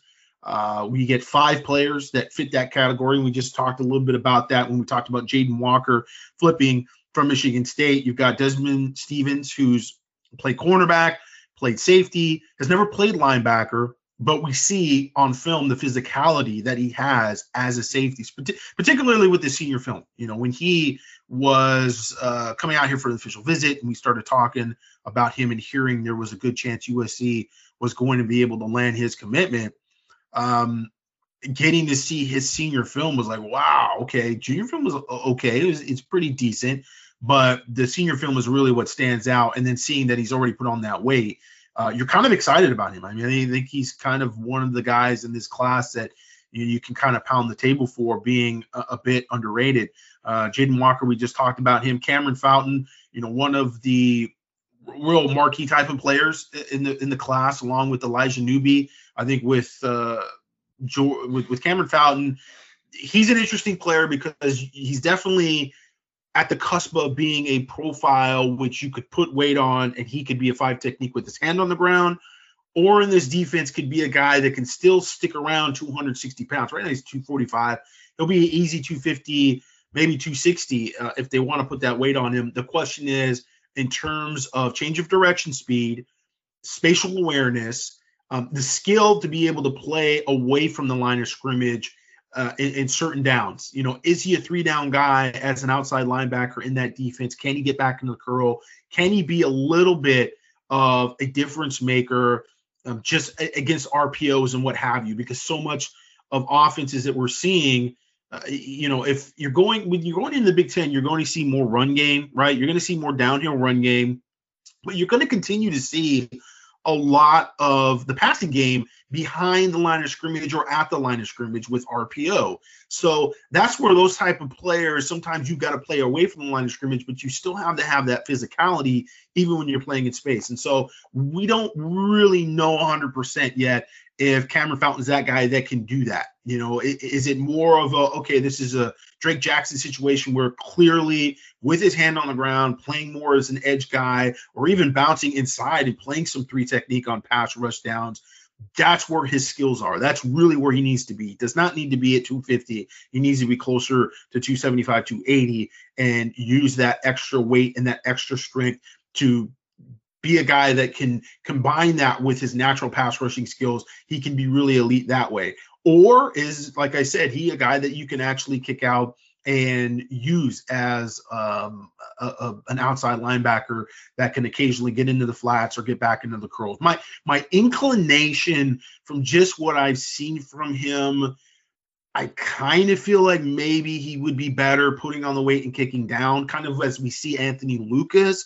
But again, mm-hmm. I'm not completely sold one way or the other. I I I need to see him more in person. I, I, just need to see him be able to move and kind of see the hips and what have you to to know whether he's that guy and he can be a, a true outside linebacker. Lorenzo Cowan, we know even less about. You know, we've seen yeah. Hudl film and what have you. He's a he's a just really more of an edge rusher. He's more of a vertical linear type of edge rusher. Uh, but he's not as big as Cameron Fountain. You know, Cameron is is nearly six six. Like I said, 240 pounds. he might be six seven, Gerard. He might be six seven at this point. He, he's he's big. He's a big boy. Uh, Lorenzo Cowan is, is more like in that six three, six three and a half range. So we'll have to see what happens. He's the lowest rated player uh, of, of USC's class. Um, and then you have Elijah Newby, who's a wild card. You know, Elijah Newby I watch him on film and I see a guy who could play inside linebacker. I see a guy who could maybe play at the line of scrimmage, you know, depending on how much weight he puts on. He's a legit six four, and he's and he's pretty long in terms of his arms. But then, you know, there's some offensive film of him. You watch him move and what have you, and you think, okay, this is a guy that runs like, like a 10 9, 10 8 in track. Maybe he could be a sort of quasi nickel linebacker as well. You know, I, I still think – there's that sort of um, you know unicorn on the on the roster in Eric Gentry, and you know D'Anton Lynn's going to be put to the test just like Eric, uh, or excuse me, Alex Grinch was put to the test in trying to find unique ways to get Eric Gentry on the field and get him to where he can make plays. That that's a challenge that well, D'Anton Lynn has to he has to take head on and he has to pass it. He has to pass that because we saw without sprint he could failed miserably because they yeah they his got, solution was not putting him on the field. That was what yeah, was and then and then make excuses and then there was all kinds of weird stuff about oh yeah he was rusty and then you know Eric Gentry turns around and tweets no it wasn't rusty and then that that tweet gets deleted. The optics on it were horrible. The execution of it was horrible. There was just there was no plan and it's just like how how could you see how productive he was the year before, how good he was the year before. The guy's clearly tough. He's got great football IQ. He's athletic. He's just got a very unique frame and a unique body. He needs to gain more weight, yes, for sure. But you can do so many things that, I mean, at face value, it just seems impossible. It just doesn't seem like how can he be your more the most physical player in, in your front seven uh, at the at the at, in the goal line? Like goal line situation, you watch them play against Cal, and you go watch Eric Gentry. Go watch him play. Go see how he attacks the hole. Yeah. Go see how he tackles at 6'6, 210 pounds, which is probably being a bit optimistic. I, I don't know if he actually ever got to 210, 215. But I mean, you're watching a guy sacrifice his body as a freaking beanpole. And he still slams. He still makes it happen. He's more like a baseball bat out there. And so yeah, I, I just don't know what happened last year. I mean, that was a big question, and that sort of is is one of those things that you can kind of use as a talking point as to what went wrong with that defense. And D'Anton Lynn's got to do better. You know, he's got to find a way. Like, hey, this guy can be very productive, can be a very good player for us. We need to find some wrinkles to to make the offense adjust to Eric Gentry. I think that's where you go. Okay, this is really working when and, and D'Anton Lynn did a lot of that with UCLA. It, it, it doesn't mean, oh, of course he's going to do it at USC because I've seen that happen a lot where you go like, oh, well, this happened here and this worked here. So of course this person is going to figure out how to do the same thing here. It, it doesn't always correlate. This just doesn't always happen. But we did see D'Anton Lynn move guys around and use players that certainly don't fit – that defensive scheme traditionally. Guys like Carl Jones, um, even even Latu, the love of Clay Helton's life was a guy that you know they moved all over the place. 265 and sometimes he was playing on the inside sometimes he was playing on the outside. Um, the the the Murphy twins uh I, I, the Murphy twins? Yeah the Murphy um, twins. Grayson and, and Gabriel? um, and Gabriel, Gabriel were I mean, particularly Gabriel was used uh, again like 6'3", 265, and there was times when he was a three technique. a three technique. So, you know, D'Anton just saw, hey, these are my best guys. And maybe they're playing out of position. And maybe I'm not getting the most out of them having to move to that position, but I want to get the, the best players on the field at the same time. And so if it's a bunch of pass rush guys and somebody's got to play inside whatever, I'm going to still use those guys. I'm still going to get them on the field. And they, even though out of position, clearly Gabriel Murphy was not a three technique at 6'3, 265 pounds, but he was still better than whoever the actual three technique they had. And that, so that kind of like, we'll, we'll figure it out, but we want to get our best players on the field and try to make some plays. D'Anton did that at UCLA. So uh, there is definitely optimism that he can do the same thing at USC with Eric Gentry. And again, maybe down the road with Elijah Newby. Elijah Newby is less of a unicorn, less of a, a, kind of a strange body and what have you. I mean, he's 6'4, he's 200 and I think 15 pounds at this point.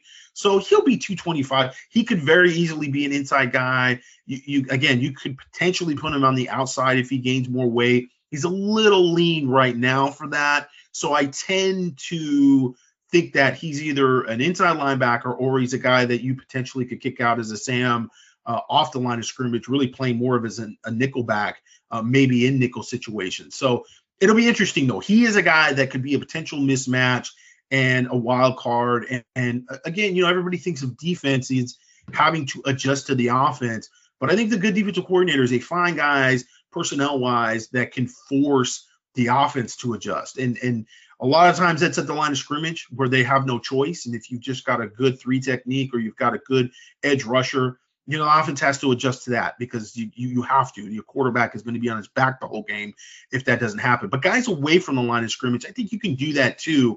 And again, Eric Gentry might be one of those guys. I think Eric Gentry is one of those guys. I think Elijah Newby could be one of those type of players. You said wild card, so obviously I have to. Wild card, bitches! Yeah!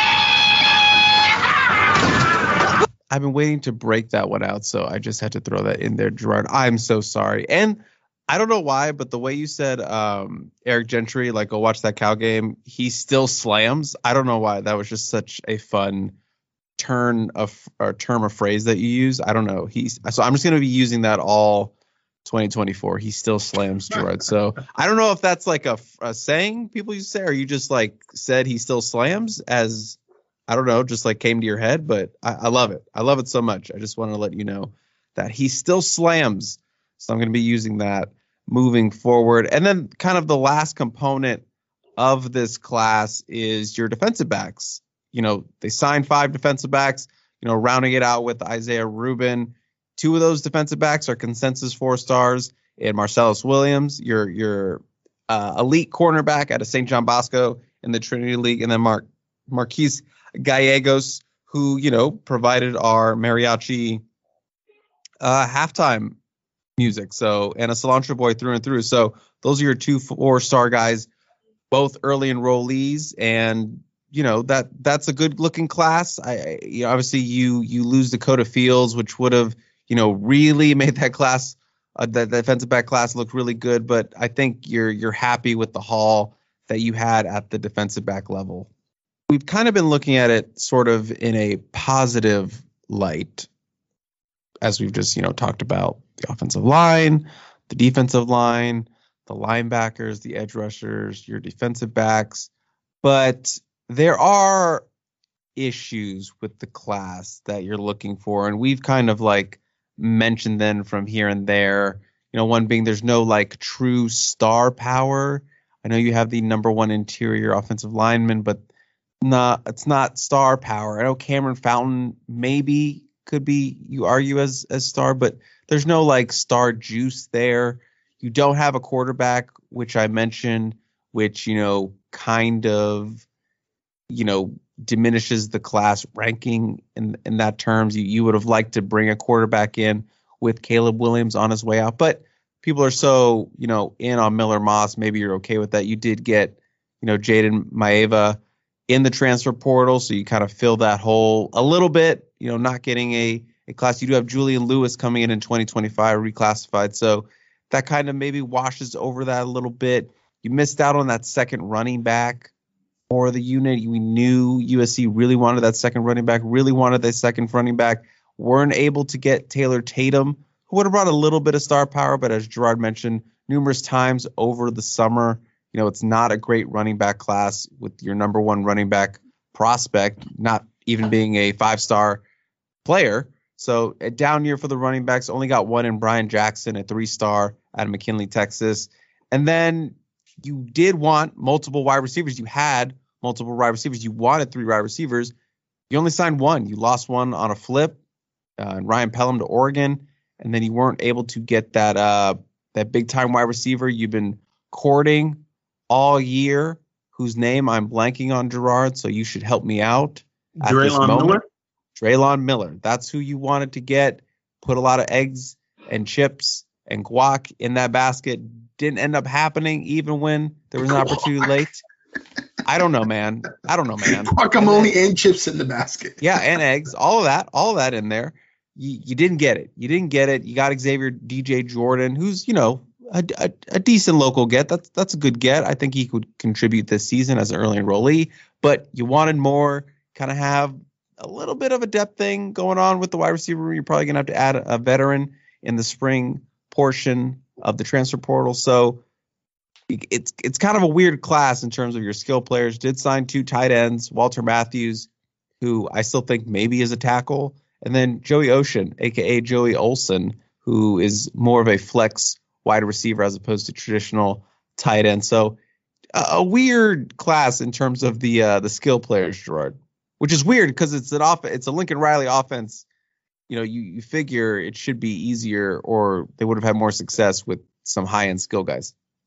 Yeah, it's the opposite of what you would assume from a USC class, which is good and it's bad. I mean, clearly Lincoln Riley heard a lot of the criticism about needing to get bigger in the interior. And one of the first things that he said during the early signing day press conference, which they did not have a press conference today mm-hmm. for signing day, which kind of also tells you how there really wasn't a lot to talk about. But in the early signing period, you know, kind of one of the first things he talked about is, oh, there's enormous players and really playing it up for the media because he knows that there's been a lot of criticism in terms of their physicality up front and how they play up front. So the answer is kind of into this class where you, you talk about eight players in the class of 22 being interior, uh, big linemen, which are going to play with their hand on the ground. Right. And even with the linebacker position, getting some fairly bigger linebackers, you know, across the board, edge rushers and guys that are all in that six three, six four uh, sort of um, height, um, and Cameron Fountain being even bigger and probably six six.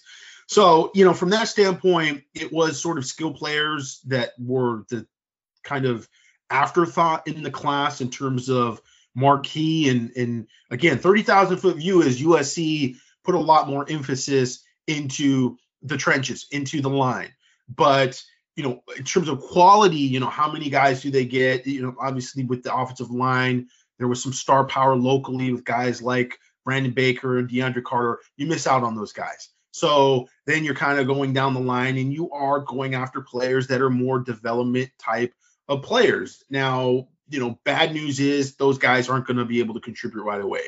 Good news is you know, maybe USC has seen some things with similar type of players that they recruited in the 2023 class, and they feel confident that they will get those guys where they need to be.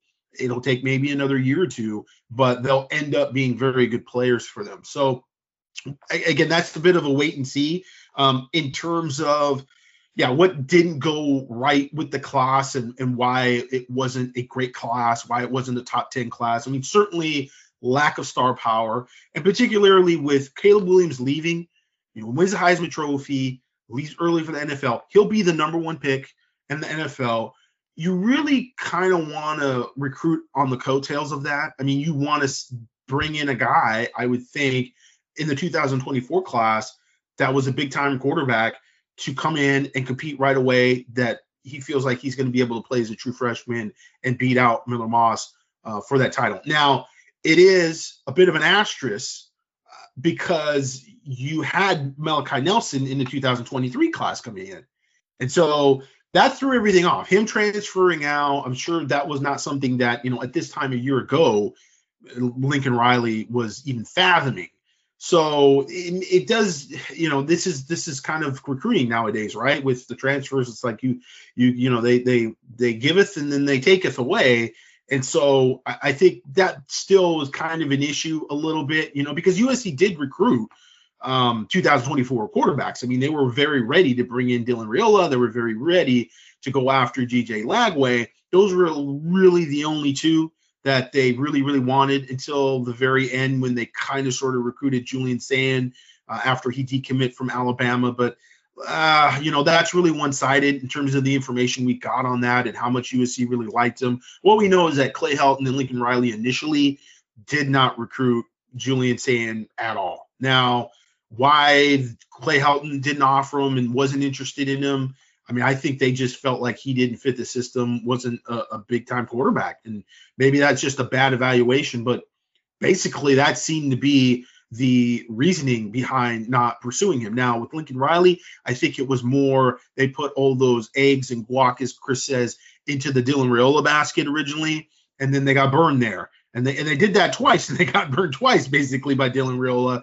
And uh, and DJ Lagway was sort of in there too and where they really liked him, and, and certainly I think he was a, a, very good fit. But eventually, you know, commits to Florida, and he stayed solid to Florida. So yeah, the, the, the quarterback position there was potential there that they would be able to bring somebody in off of the heels of Caleb Williams leaving the NFL. And like I said, you want to strike while the iron is hot, and so you sort of miss an opportunity there, being able to bring in a big time guy uh, because of all the success that Caleb Williams had and being able to recruit off that success. Now, certainly they're going to try to parlay that the 2025 class with Julian Lewis. We'll see if they're able to hang on with him.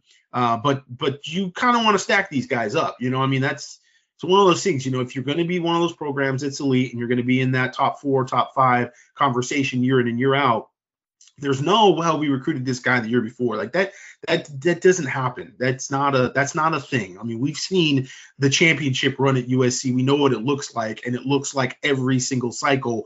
You bring in good players at every position and and it figures itself out in spring ball and it figures itself out in fall camp and it figures itself out throughout the season and, and whoever's the best the cream rises to the top if you will.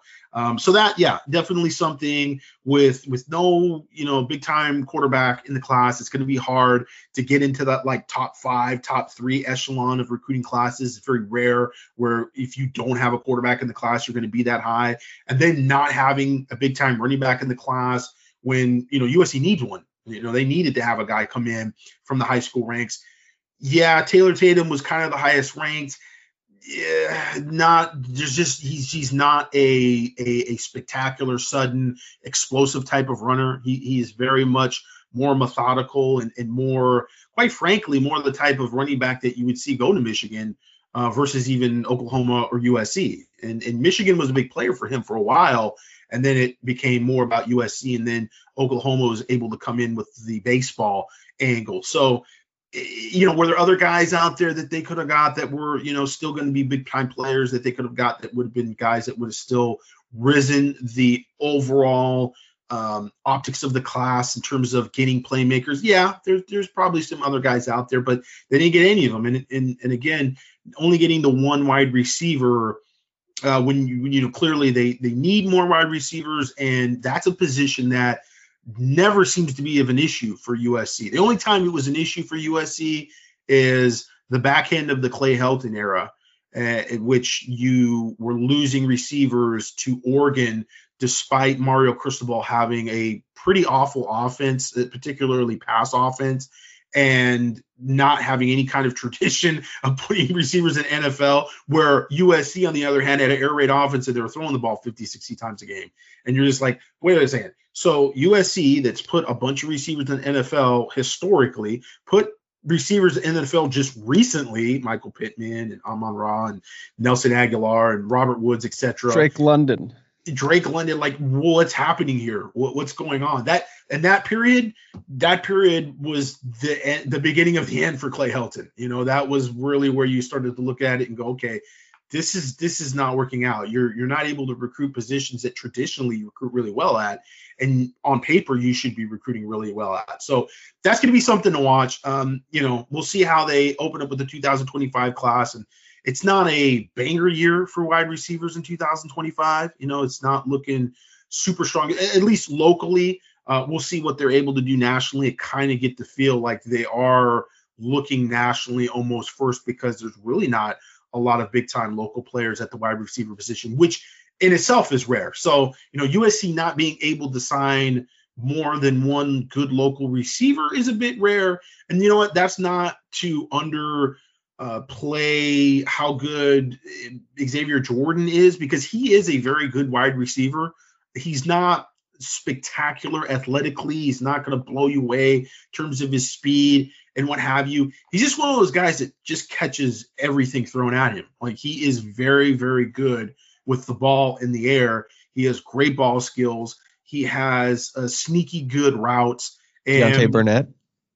Um, now different player, bigger player, uh, just kind of different. Um, it, it's hard to explain. There's a je ne sais quoi to guys that just have that ability to separate latent routes, and, and it's just a certain awareness and instincts. And he's got them. He's just one of those guys that's just got that ability. He's got to focus though. He's got to be a guy that really gets to work and and you know stays on straight and narrow and doesn't get distracted.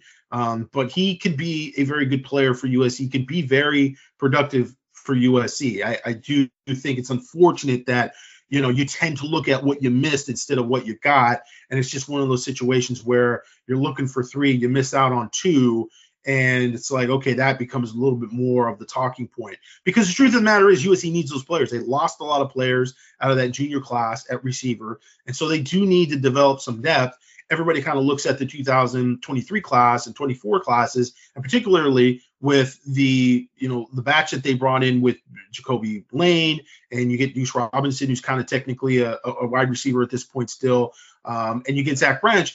You know, you've got a really nice looking 2023 class that you know you're saying, oh well, you've got these freshmen; they're going to able to come in, and, and you can throw Makai Lemon in there there's no worries. But it's like, you know, with the receiver position, you look at the amount of rotation that, that goes into it. And you look at the fact that, I mean, you had a guy like Mario Williams there, you had Tahj Washington. That doesn't stop you from going after Zach Branch. Like Zach Branch was not going to just sit on the sideline and say, oh, I'm going to wait my turn all of that it raises the competition level in the receiver room and you're going to get better players on the field you're going to get better play even out of your veterans i mean quite frankly i think mario williams probably should have been benched way earlier in the season for Tahj Washington. I think that was something that we we concluded basically as they got into the meat of the roster, or excuse me, the meat of the, the, the schedule. It's like you know Tahj Washington is making these plays. Mario Williams, you know, bless his heart, he seemed like he was like a really good teammate. He seemed like he was always smiling, always positive. Um, you know, he was a decent blocker, but man, he would just be good for like one or two bad drops a game. And it's like, look at you got this guy Tahj Washington's making all the catches, and it's clearly a lot more explosive. I, I think Mario Williams was one of the bigger disappointments when he came over from Oklahoma. I think one of the biggest things I was wrong about uh, was was feeling like he could do a lot of the things that Jordan Addison w- could do. Mm. And when USC was going after Jordan Addison, I was like, you know, that's a that's a really good get. Jordan Addison's a good player, but they've got Mario Williams, and I think Mario Williams is a really good player.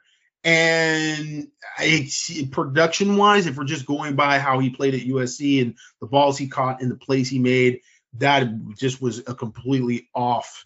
That was I was wrong. I was just wrong on that. Jordan Addison just better, just more athletic, uh, clearly better in terms of the impact he can make on the game. It's because he's from um, Maryland and and yeah, and just to, you know, just he he he's an elite level player, and Mario just never got to that level. I mean, quite frankly, I think Michael Jackson was outplaying him when he was healthy. The problem with Michael Jackson is he wasn't healthy, and so if you got a healthy Michael Jackson the whole season, I'm like, I don't see where Mario Williams is seeing the field anymore between you know Michael Jackson, Zach Branch, and then you're going to throw in a guy like tahj Washington. So yeah, I mean, it, you know, you you lose some players there, and you do have that good freshman class that's coming in, but you want that freshman class to be pushed by a new freshman class, right? And the sophomores are being pushed, and maybe you get a guy that's a playmaker. So I think certainly being sort of low hanging fruit that we look at the receiver position recruiting wise for USC, it is surprising that you know they were kind of struck out. And listen, at the same time, I mean, was it a good decision for Ryan Pellum to decommit from USC? And go to Oregon because you know, I think part of that was is he going to be recruited over by transfers? No, that that's not the way it played out. But now he's at Oregon and they have recruited over him like crazy Yeah. with receivers. That receiver room looks totally different uh, today than it did, you know, right before he signed. And so that's you know one of those things where it's like, hey, you know, USC's kind of just got to do their thing and recruit the guys that want to be there.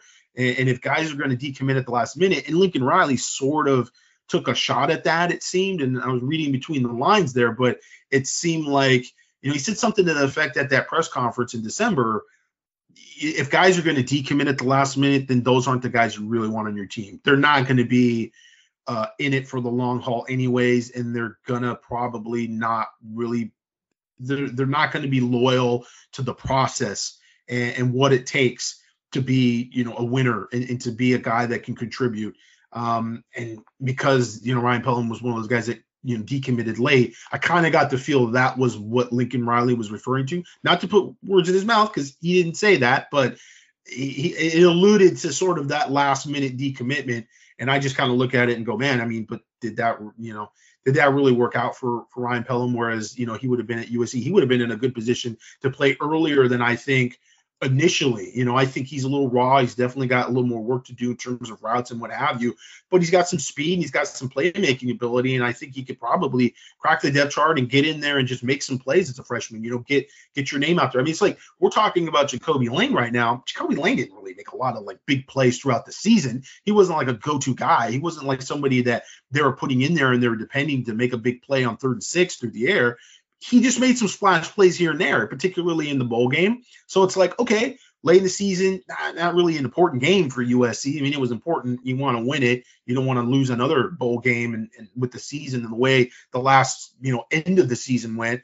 But in terms of what you're getting out of it, it was really just more of a showcase. And, you know, he made that that that that splash. And now people are talking about Ja'Kobi Lane, you know, going to be the next uh maybe Dwayne Jarrett type of player. Uh, so, you know, I think, you know, Ryan Pellum had that ability to maybe do that at USC. Is he going to be able to do that at, at, at Oregon with Oregon's recruiting all these re- receivers out of the transfer portal and G- Gatlin Bair they have now who's going to take a mission. So that's not really so much of an issue, but um, it's just, you know, the dynamics there with USC recruiting and the, again, kind of low hanging fruit, uh, the receiver position. It's going to be interesting because – they they miss out on some local guys uh, in the 2024 class, and you know clearly, like you said with Drelon Miller, they really put a lot of eggs in that basket. They really tried to recruit. They really liked Drelon Miller. I think Drelon Miller liked USC a lot too, but it was just one of those things where you know NIL was just that was the factor. That was the the sort of thing that this, they were never going to actually end up together because of that. That was a a big brick wall in the middle of that uh, relationship. And, and and now you go to the 2025 class and it's not a good year locally, which is rare. You know, we don't see any initial wide receivers that are like, you know, top, you know, 100, top 50 type of guys. Chris Lawson out of San Francisco, I think, is the highest rated uh, wide receiver in the 2025 class in California. And that's a Northern California guy and we know USC, Northern California is eh, sometimes two ships passing in the night. They haven't recruited particularly well in Northern California over the years. And, and, with skill players, they haven't recruited very well. It's usually more Oregon. It's more, I don't know. Those guys are a, a little harder to read. So I don't necessarily know if they're going to have like this great shot at landing him. In Southern California, there's just not a lot of big time guys in the 2025 class right now.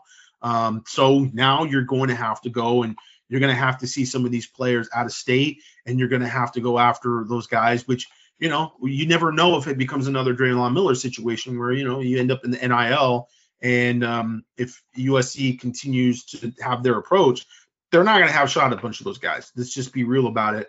They're not going to be able to get those guys unless there's going to be changes, whether it be within the scope of the NCAA and how things are done with collectives, or it's the scope of how USC approaches NIL and, and what they do with NIL high school kids specifically. There's got to be some change there in order for them to be involved with a bunch of the guys we're about to talk about. We are about to talk about that. But before we do that, we're going to take a break, Gerard. When we come back, we'll talk about all the big time prospects that were on campus before the dead period begins, and then a little bit about the pylon tournament that we were at. So we'll be right back after this break.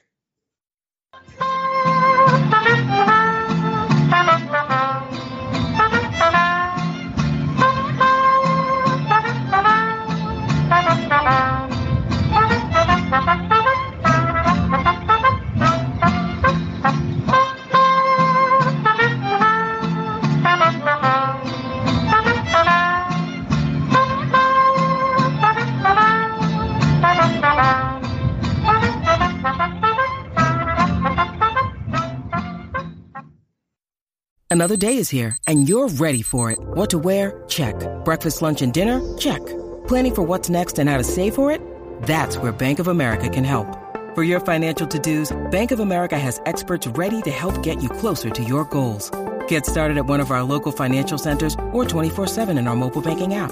Find a location near you at bankofamerica.com slash talk to us. What would you like the power to do? Mobile banking requires downloading the app and is only available for select devices. Message and data rates may apply. Bank of America and a member FDIC.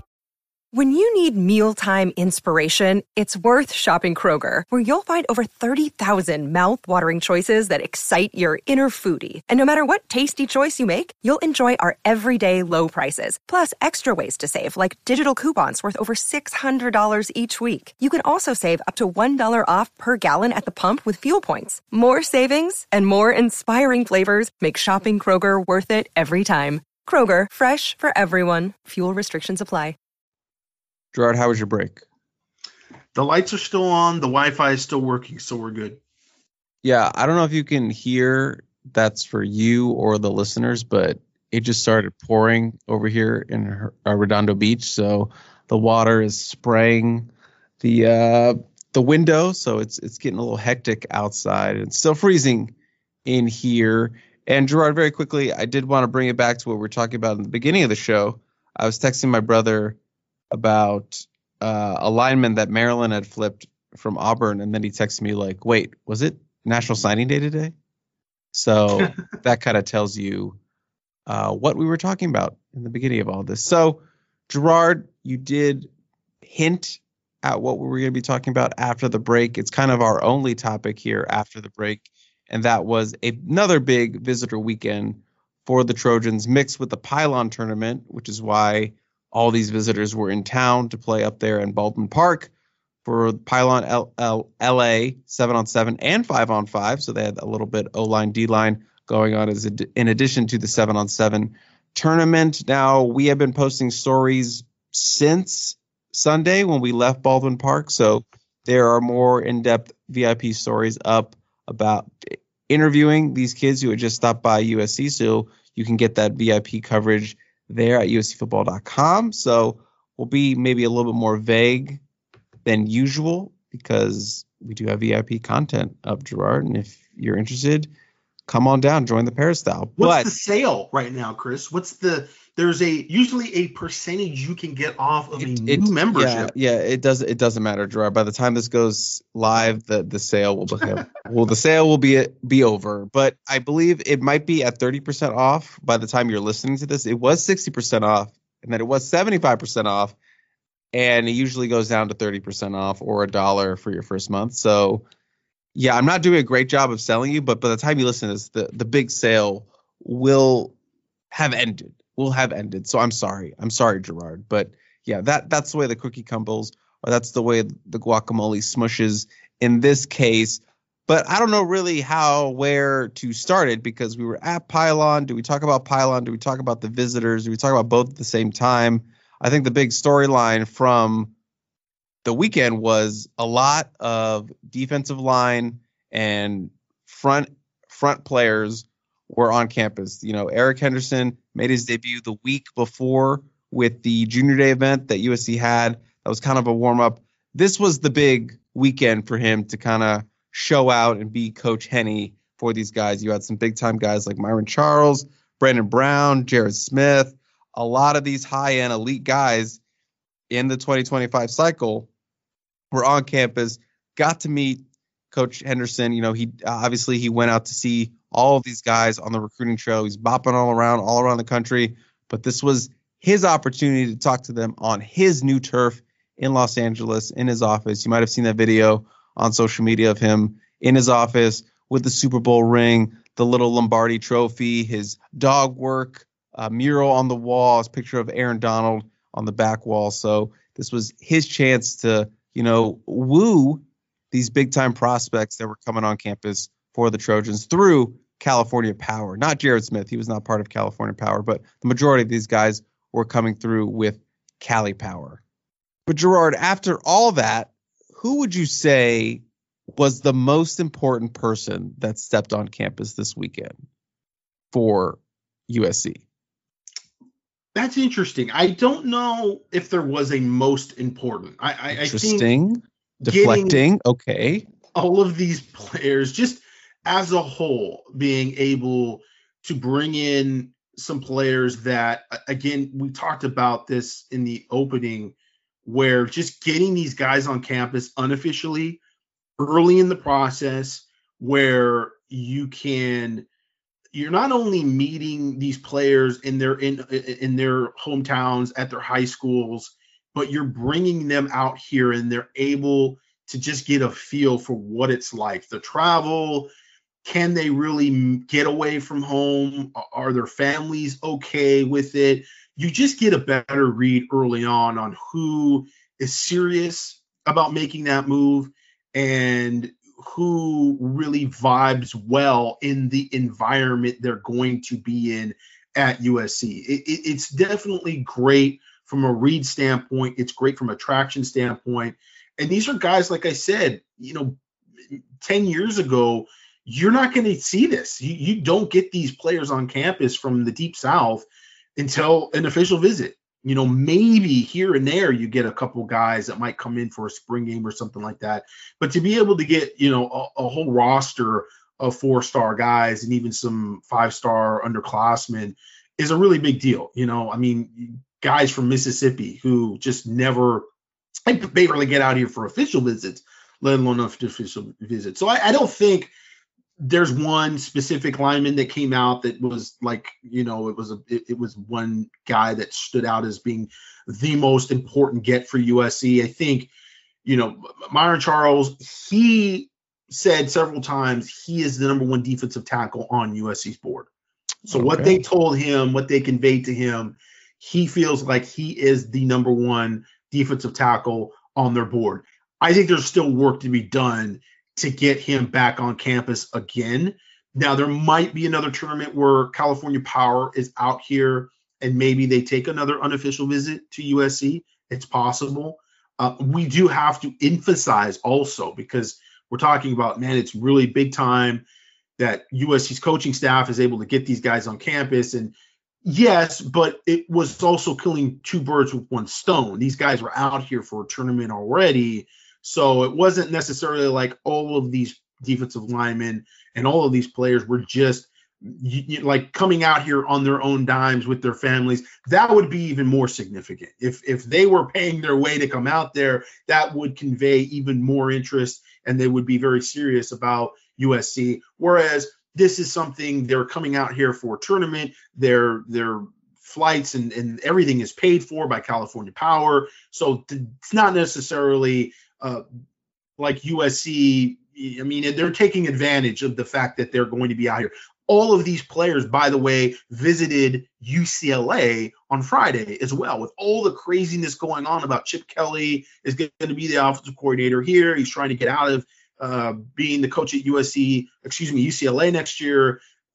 I have to think that was kind of awkward. I mean, for the, the recruiting staff at UCLA, you know they're they're they're trying to recruit these players and and you know Chip Kelly doesn't really recruit the high school ranks very well just in general. So but they still went to UCLA as well. So it's like oh man UCLA did this amazing job getting all these guys on unofficial visits. I mean nobody's really saying that.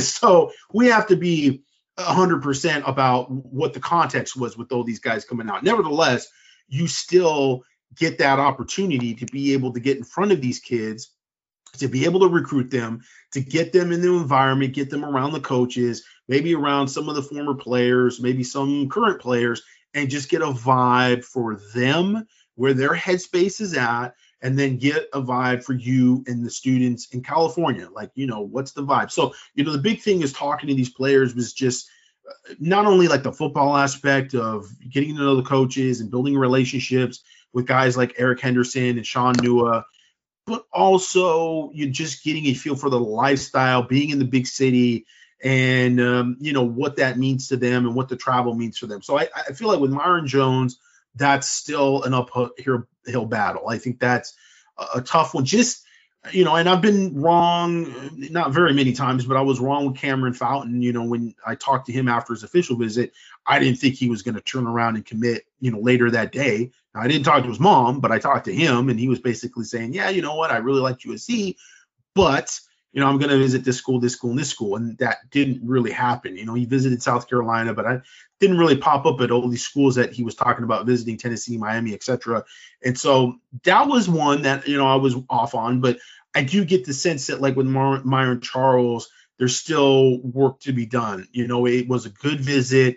He liked it, but he wasn't committed necessarily to taking an official visit to USC. Whereas with Brandon Brown, I think that's different uh, nose tackle out of Melbourne, Florida, um, committed to Texas right now.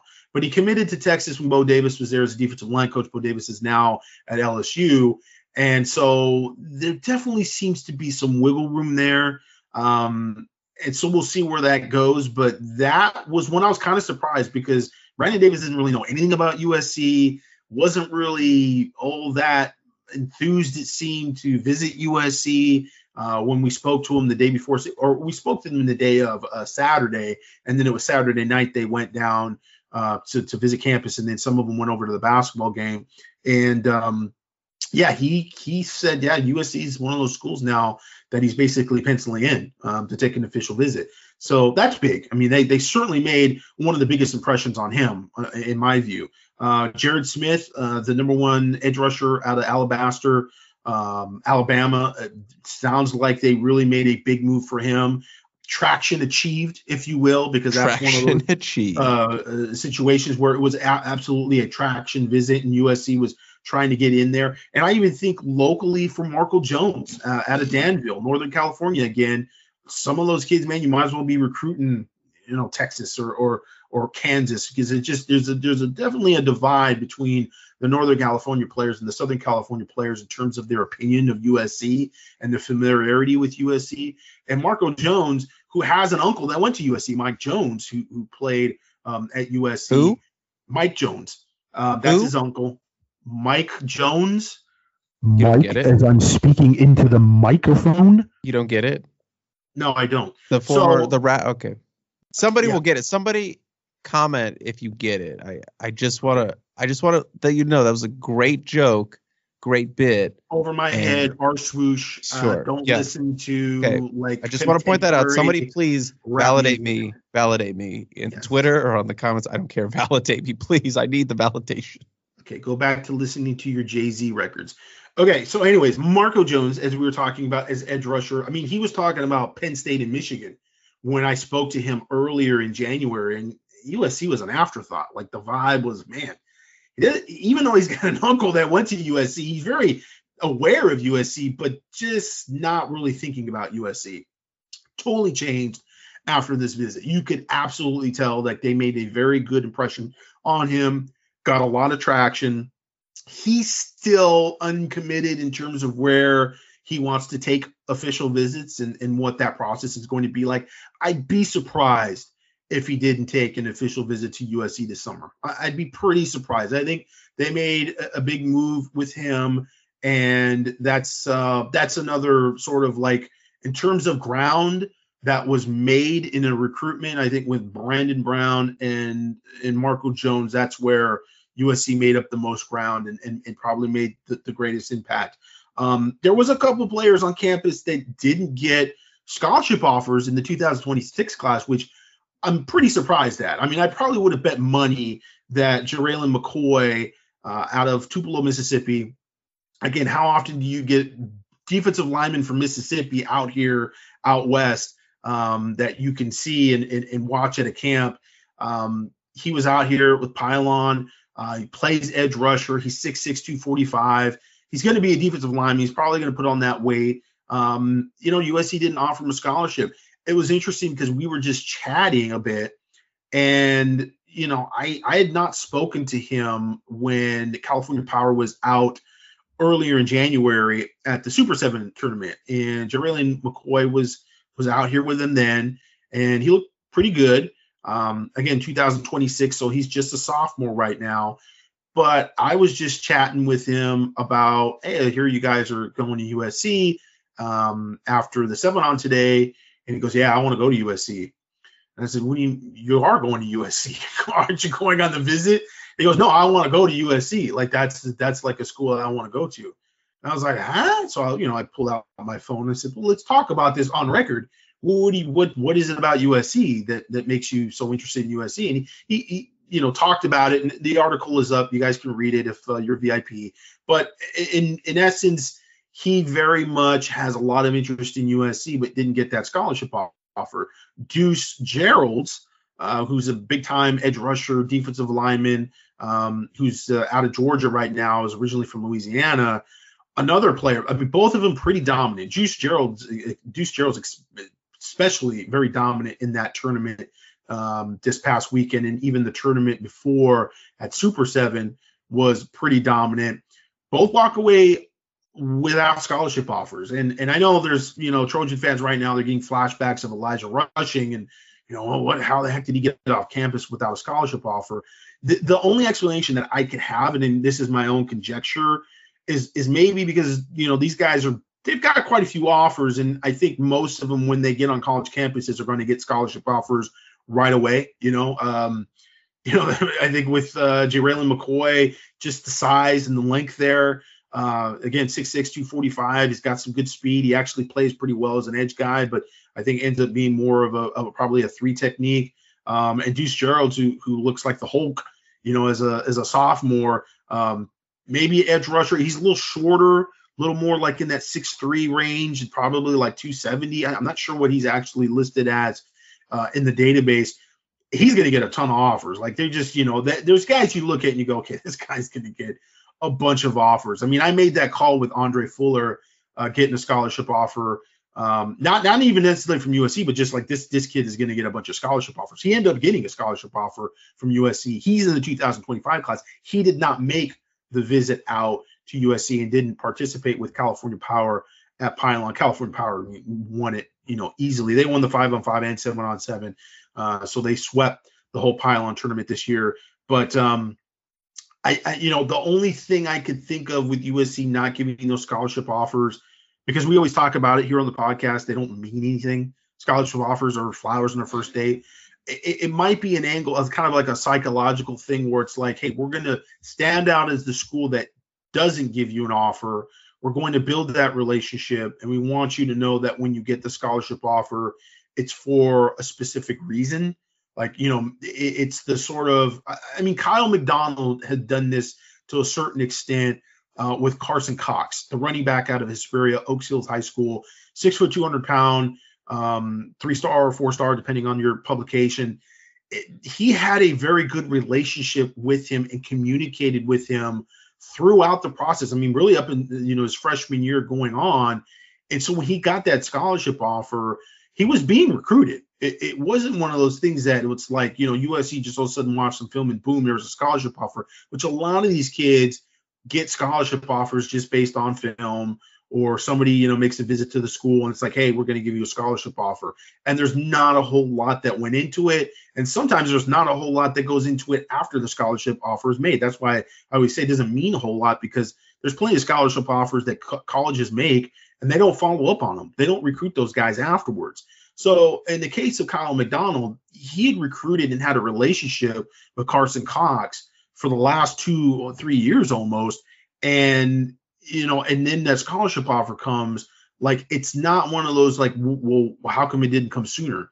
Like I didn't get that vibe at all for Carson Cox. And I asked that particularly of uh, uh Jeralen McCoy. I, I asked him flat out, uh, you know composite ranking five star who has a bunch of offers already does this sour you on USC because you really wanted a scholarship offer I was shocked that he didn't get one you know all these schools are going to give you scholarship offers right away and he said it didn't. He said, you know, I know what they want from me. I know that they want to, you know, have, build a more of a relationship with me, get to know me more as a person. Um, and so, I, I mean, maybe there's some, I, I don't know, I don't know if I would call it reverse psychology, but there's a sort of a different play there. Like, hey, we want to build up that relationship with you in communication. And, you know, if they still recruit the player hard, even without the scholarship offer, I mean, it still matters. And, and maybe it matters more. Maybe it feels like more of accomplishment because they kind of work for the offer. On the flip side, it could definitely be used as a negative uh, recruiting talking point by other schools. Because from now to the point of getting a scholarship offer, if Jalen McCoy or Deuce Geralds gets uh, a scholarship offer, the schools are going to be like, oh, yeah, well, what happened to USC? They didn't believe in you like we did early on. Like we were, you know, we were right on you like early on, man. We didn't need to wait around two months, three months, whatever uh, amount of time to figure out that you were a player that could play for us and be a difference maker for us. That's going to happen. So you you have to weigh that. You know, you have to sort of figure out like what's your angle and and you know you want to play the long game and maybe it can work out uh, if you continue to recruit those players and you have a relationship with them but there's always going to be uh, the, the the things that other schools are going to use to sort of um, you know undermine your recruitment and your relationship by saying well you know if they liked you that much well you scholarship a long time ago well, so we'll see what happens. But I, I was surprised. I, I, thought those scholarship offers were coming. They did offer a scholarship to 2026 Duncanville edge rusher KJ Ford, uh, who didn't participate in the pylon tournament. He didn't participate in the Super Seven tournament either, but he was been, been out here with California Power for both of those tournaments and did go to USC and he did get a scholarship offer. So it wasn't like they're just waiting and they don't want to offer 2026 guys. They offered him a scholarship, uh, but they didn't offer scholarship to uh, Jalen McCoy and Deuce Geralds, which, like I said, I was surprised.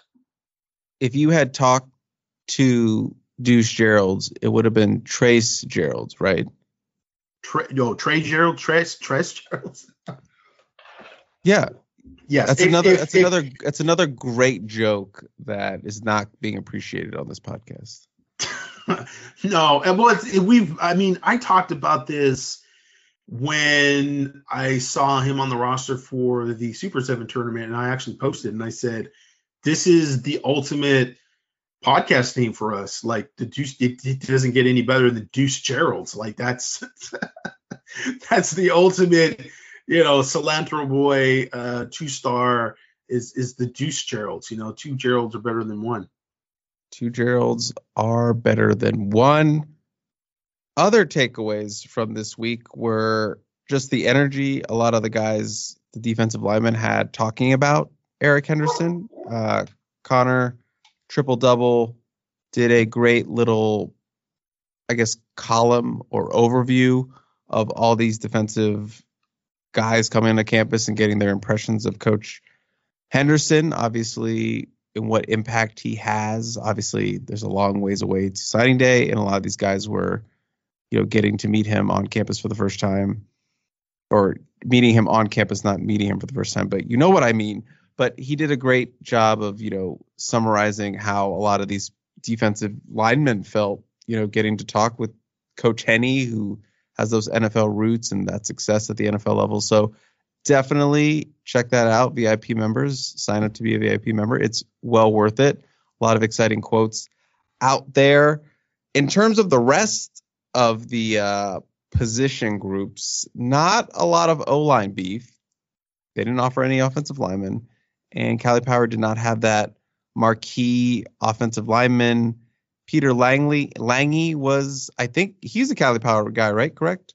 he's played with them in the past. So he was visiting and he was not part of their team. Sam Utu was another, you know, 2026 high end offensive tackle, could be a you know big time offensive lineman in that 2026 class. He is a Cali Power guy, but he was not with them as well, so there wasn't any real O line juice. Gerard is what I'm saying. Yeah, and Andrew Babalola was supposed to be right, in town, right. and then that got canceled. Another Cali Power guy. And so, yeah, um, it ended up being yeah pretty low key in terms of the offensive line talent uh, that was on campus and was visiting. So we're still kind of waiting to see how that shakes out. You know, what guys are coming on campus on their own volition. And again, that would mean more. You know, if they're actually paying their own dime uh, to come out there uh, by themselves. Um, Jared Smith did that. You know, the edge rusher from Alabaster, Alabama. Speaking of skill positions, we did not see Anquan Fegans uh, playing for Miami Raw this weekend. One thing you have to point out is with these seven on teams, guys jump from team to team in in the blink of an eye. It's a interesting dynamic of all this. You know, one weekend they're playing this tournament with this team, and then the next weekend they're playing in another tournament with another team. I mean, I've seen Philip Bell. You know, one week he was with California Power, and the next week he was playing with Trillium Boys.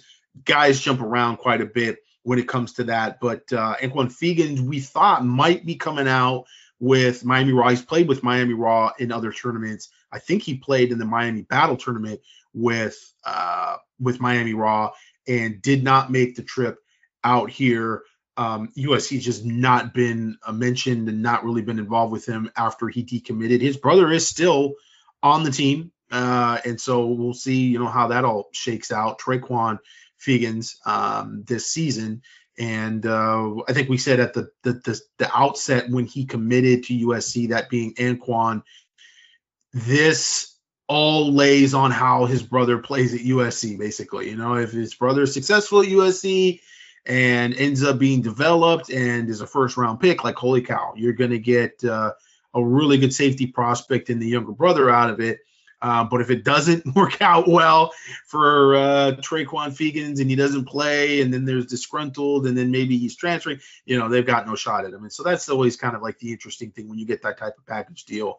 Um, and so what you know, Anquan wasn't on campus this weekend, and uh, but they did have a couple other players, California uh, Power and uh, Miami Raw, really the two marquee uh, teams that were at Pylon. Yeah. Uh, Ground Zero did have a team out there, but it was kind of their their their top team, but more of their sort of B players that were on the team. Uh, Premium didn't have any team out there. Uh, it was really just uh, like I said, Miami Raw and California Power. Um, Hilton Drake Stubbs, uh, safety out of really likes USC. Jacksonville Mandarin High School really likes USC. He's been talking to JP Five Stars only trying to get that fifth star. Uh, finally made it out to USC. Has a really good relationship with them. You know, he likes a lot of schools. He, he takes a lot of visits and he's been around a lot, so he says a lot of positive things. But he really kind of likes USC and, and and had a lot of good things to say. We had the update. Uh, we actually had I think dual updates um, from uh, both Steve Wiltfong and uh, Jarrett uh, on that. Um, Marcellus Ryan uh, plays for California Power, a cornerback 2026 class. He was able to make it down to USC for the unofficial visit. LaRue Zamorano, uh, who is, you know, the mysterious LaRue. He, it's hard to get a hold of him. He's going to make this tournament, going to make that event, and go on this visit, go on that visit, and then doesn't show up to anything. He does what he wants. Does what he, he wants, Strode. He got down to USC finally for uh, an unofficial visit. And um, I, I, think he's one of those guys that, like, I, I'm really interested. I think JP talked to him, and so he's got that update coming. But he's he's a guy that just he's so tall and lanky, and he's got good speed, and he's he's like very sneaky physical. Um, interesting to see how Doug Belk takes that, you know, because he was not.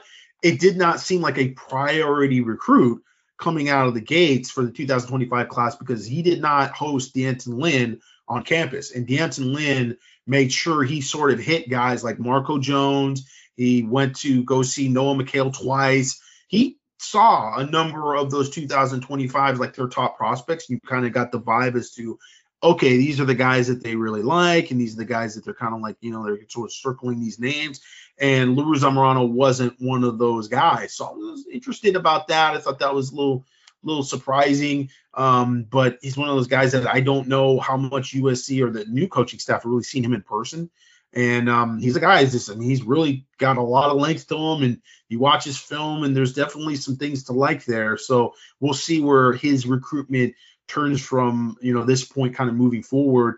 Uh, ben Hanks, another Miami Raw guy, got a scholarship offer. Uh, went down to USC, didn't have a whole lot to say about USC, and, and really, you know, the Miami Raw guys. Uh, outside of Stubbs, you don't get the sense that they're super serious about USC at this point. So, um, you know, we'll see. We'll see how it shakes out. But I think you know the of the the main names that were down there um, from a skills a, a skill standpoint. Uh, probably Corey Sims, who you spoke to, uh, the wide receiver out of Missouri, who had a great tournament. He looked fantastic both days. And Noah McHale, who didn't actually work out with California Power, but he did take that unofficial visit to USC. Mar- Marco Jones uh, actually went to USC in the morning. He was there like all day. He was there from the morning time. Noah McHale saw him when he was down there uh, Saturday morning. And like I said, Noah didn't actually make the tournament, so he just went down to USC in the morning and visited. And when I texted him, "Hey man, are you, you going to play in the tournament tomorrow, or what's going on?" He's like, "No, I'm. I actually just got back from USC." So I was like, "Oh, okay. So wait, what?" I thought you're going to be with California Power when they went down there this evening. He's like, "No, I just went by myself. I'm not going to play in the tournament." So we talked a little bit, and I think it was good. I think it was a good visit for him, getting to meet Matt Entz, getting the vibe. Um, you know, I think there's still, you know, there's still work to be done. It's still going to be a, a, a, recruitment. You know, I don't think that USC necessarily made like any, you know, ground to the point where I'd say, okay, they're their leader again. Um, I think there's definitely, I feel like he's pretty open right now, to be honest. I think he's kind of figuring things out. And um, I do think USC's definitely got a shot. I think they're definitely right up there um, for various reasons. But I mean, I still think there's definitely a battle for his recruitment right now. So that's sort of the weekend, you know, of all the guys that were on campus. It was a really good showing. Like we said, you know, with the junior day, this was the weekend that was really going to have the star power. This is the weekend where you've got the guys that are like really difference makers. This ended up being that weekend. And again, a lot of it had to do with the the tournament and, and kind of being able to uh, to to use that uh, to piggyback on recruiting wise. And now you know USC's got to uh, work to get these guys on campus for spring ball practices. That's going to be the next thing. If you can get some of these guys, like it's going to be really important to get Noah McHale on on, on campus for spring football. Um, which they'll be able to do. He'll, he'll be down there.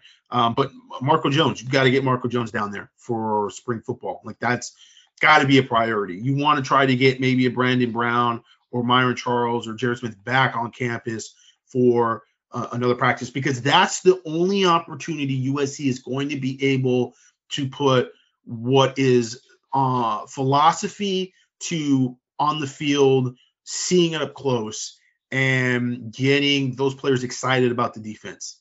Because otherwise, you've got this big gap and you've got the season and these kids are going to make a decision between now and the beginning of the season. So you're not going to really have an opportunity to get them on campus unless you, you bring them on an official visit during the season or it's after you know the fact and they've made a commitment and then they decommit or what have you but you're you're not going to get them around the actual football to sell them on look at you know this is just practice but see what we're doing and trying to convey that and say, you know, you can put faith in it even more. You know, we've talked about it, but here's here's what it looks like up close, and these are the kind of plays, and this is how you're going to be utilized, etc. And trying to get them around some very spirited scrimmages, you know, and and get them around some practices where you know guys are out there and, and they're playing physical and they're flying around because that can that can get you there. You know that that might be able to to to convince some guys like you know what I I'm feeling this like this looks like I've seen other schools practice and I see what they do. Now I'm seeing what it's like at USC and look the stuff that Dan Lanning, the head coach at Oregon, said about USC, they're they're doing seven on right now and all this stuff. Like that, that's a negative recruiting tactic, but it comes from somewhere, right? Dan Lanning is not hanging out at USC practices that's coming from somewhere. Is it coming from just the way USC played during the season? Or was there some talk even from some recruits that were down there and they were checking it out and they had some opinions? Or there were some high school coaches that had seen some practice and they had some opinions about the way USC practiced. So it's an opportunity, spring football, for you know some of those scrimmages. You can go out there and and, and let your guys fly around and, and really show that hey man, this is a different defense. We're taking a different approach. We're going to be more physical. We're going to be more aggressive, and this is not going to be the afterthought of USC football. It's not going to be oh wow, you know they're going to score a bunch of points. It's going to be hey man, this is a balanced team, and oh that defense, that defense is physical, and that defense can make plays. I was shadowing Corey Sims for most of the the tournament, and yeah, I think he he really impressed me. He got that offer at the end of January, and then got to visit obviously three days later. It was an impactful visit for him. I just put that story up today, so you can go find that. He had a lot of interesting things to say about USC, six foot three, 190 pounds, big receiver had some drops. There were some drops. Some of those passes were behind him, but for the most part, I think he had a really impressive weekend with Cali Power. He seemed like he was their kind of go-to wide receiver for them. Obviously, six foot three, big body wide receiver. I know they would like to get another big receiver in this 2025 class, and you know they told him he was pretty high on their board. So we're going to see how that develops. Out of St. Louis, Missouri, I was joking with him because I was like, you know, California isn't giving you the best weather right now. And he said, oh, because we were talking like it was like raining on Saturday. Sunday. Was oh yeah, you talked to him. Did you talk to him Sunday after the? I visit? talked to him Sunday okay. yeah, after the visit, and I, I because it was like raining. It was raining on and off, kind of drizzling, and I would just joke like, I know it has been the fullest Southern California weather uh, this weekend, but he was like, oh, this this is nothing. This is great weather compared to you know back home in St. Louis. So he says, I, I love the weather. It's it's fine. I, I, have no no issues with it. So he was he was a good sport about it. He's actually been to South Southern California a couple times. So he uh, he said he feels very comfortable out here. So that's that's a good thing to hear if you're a USC fan. I did also want to shout out to a seven on seven team we haven't talked about, the Doughboys. I knew but you were gonna. I I'm sorry. I got to shout out the Doughboys, and if you're not, you know, don't know what I'm talking about, it was this seven on seven team that was basically made up of a bunch of like undersized offensive linemen and defensive line playing seven on seven. They weren't on the five on five. They were literally playing seven on seven. Like 90% of the team was undersized offensive lineman, defensive lineman with a couple of like wide receivers and a quarterback. But they were just there for the vibes, Gerard. They were just like having fun.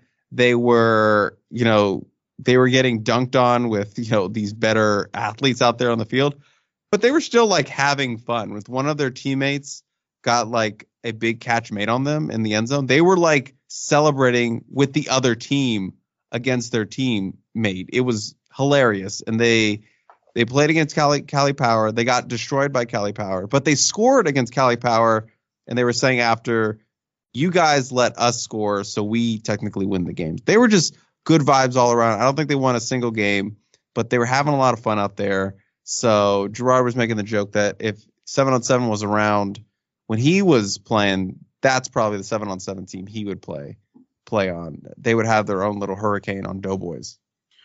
Uh, no, not when I played high school football. Now, um, oh. if I was to go out there, I would have been playing. I thought you were saying for Doughboys. No, yeah. when I was uh, playing high school football, you'd be on Cali Power.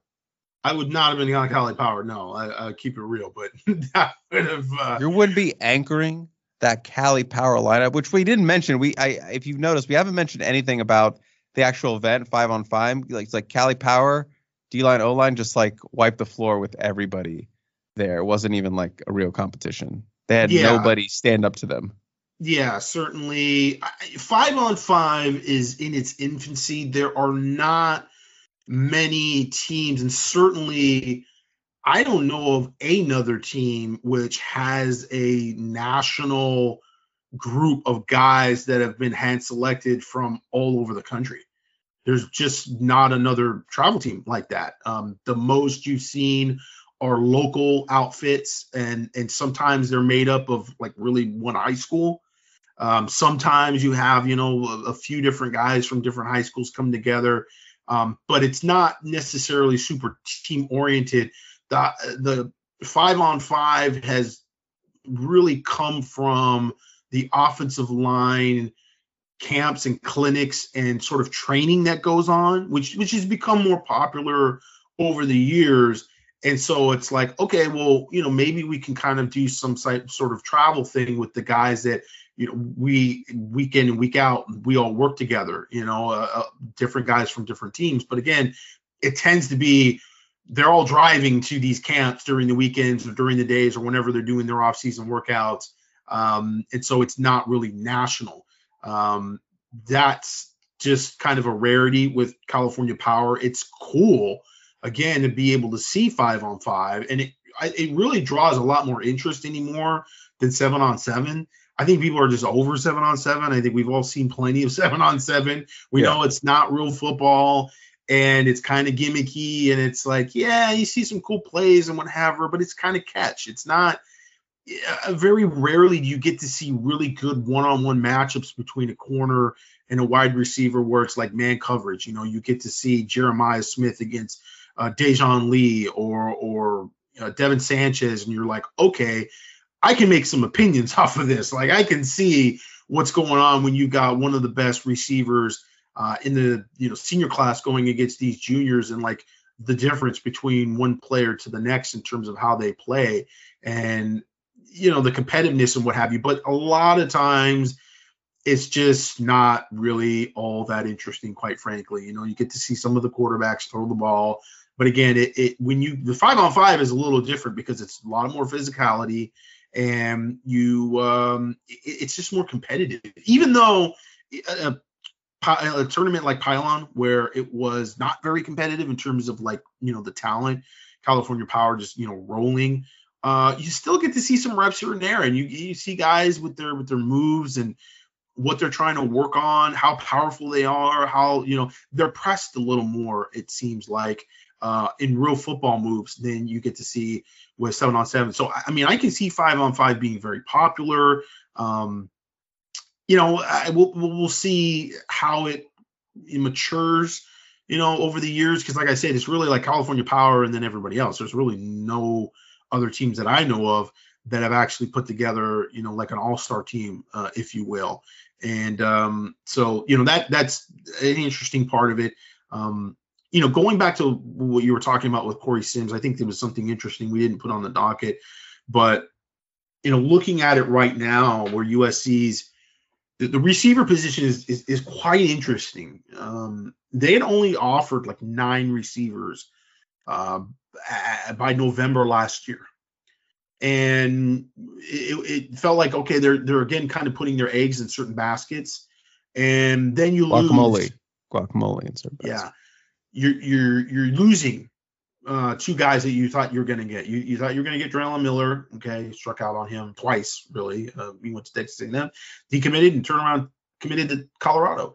Um, and then you lose Ryan Pellum as well. So clearly, you know, you have to recruit more 2025 receivers. So there's been more offers that go out, but still, I'm looking at this offer sheet at wide receiver for 2025, and you've got seven guys from Texas, four guys from Florida, four guys from Georgia, only three wide receivers from the state of California have been offered scholarships. And, you know, that includes Philip Bell, who I think is kind of the number one guy for them um, in the state, and a guy that they feel good about, that I, I think USC's confident about, but there's still going to be competition for him because Ohio State likes him a lot, and Ohio State is recruited at a very high level, a receiver. Um, Chris Lawson is the other guy that just got a scholarship offer kind of at the end of last year um, and is, um, you know, just recently kind of uh, taking interest in USC and he has to get on campus and has to, you know, visit USC uh, before um, you can really get a sense as to, you know, how serious he's actually uh, about, you know, U- USC. Um, right now, it's just kind of like a name. Uh, and and I mean, it's it's really just two wide receivers, and then included is in this is uh, AJ um, Ia is, is is actually how you pronounce his last name. We we talked about this when he got a scholarship offer from USC again at, at the end of January.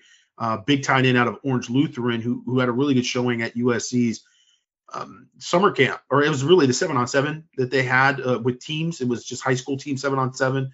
Uh, the Lincoln Riley tournament they have at the end of June and it was Orange Lutheran, and he had a really good uh, showing. But you look at his name, and it looks like Law. Like you just think it's law. We were calling him AJ Law for the longest point, and JP had spoken to him at one of the tournaments after he got a scholarship offer, and it's it's an I. so it's it's it's it's I think it's pronounced Ia, uh, EJ Ia. Uh, so just EJ, you know, AJ Ia. yeah, just to correct ourselves um, on that. So th- that's and that's it. That's the three players um, at receiver, eh, which includes tight end um, when you're looking at the uh, recruiting database that have been offered by USC. And so that's you know two guys that I think they have a very good shot at. And then, like I said, with Chris Lawson, we'll see. He got to get on campus, and they've got to, you know, they he's got to get there for spring ball. They've got to kind of be able to put the press on him a little bit. Right now, I think USC is just kind of one of several schools that he likes, but it's a very national position, which has been pretty different for USC. You know, over the years, wide receiver is the one position you can usually count on locally where you're going to get some good numbers.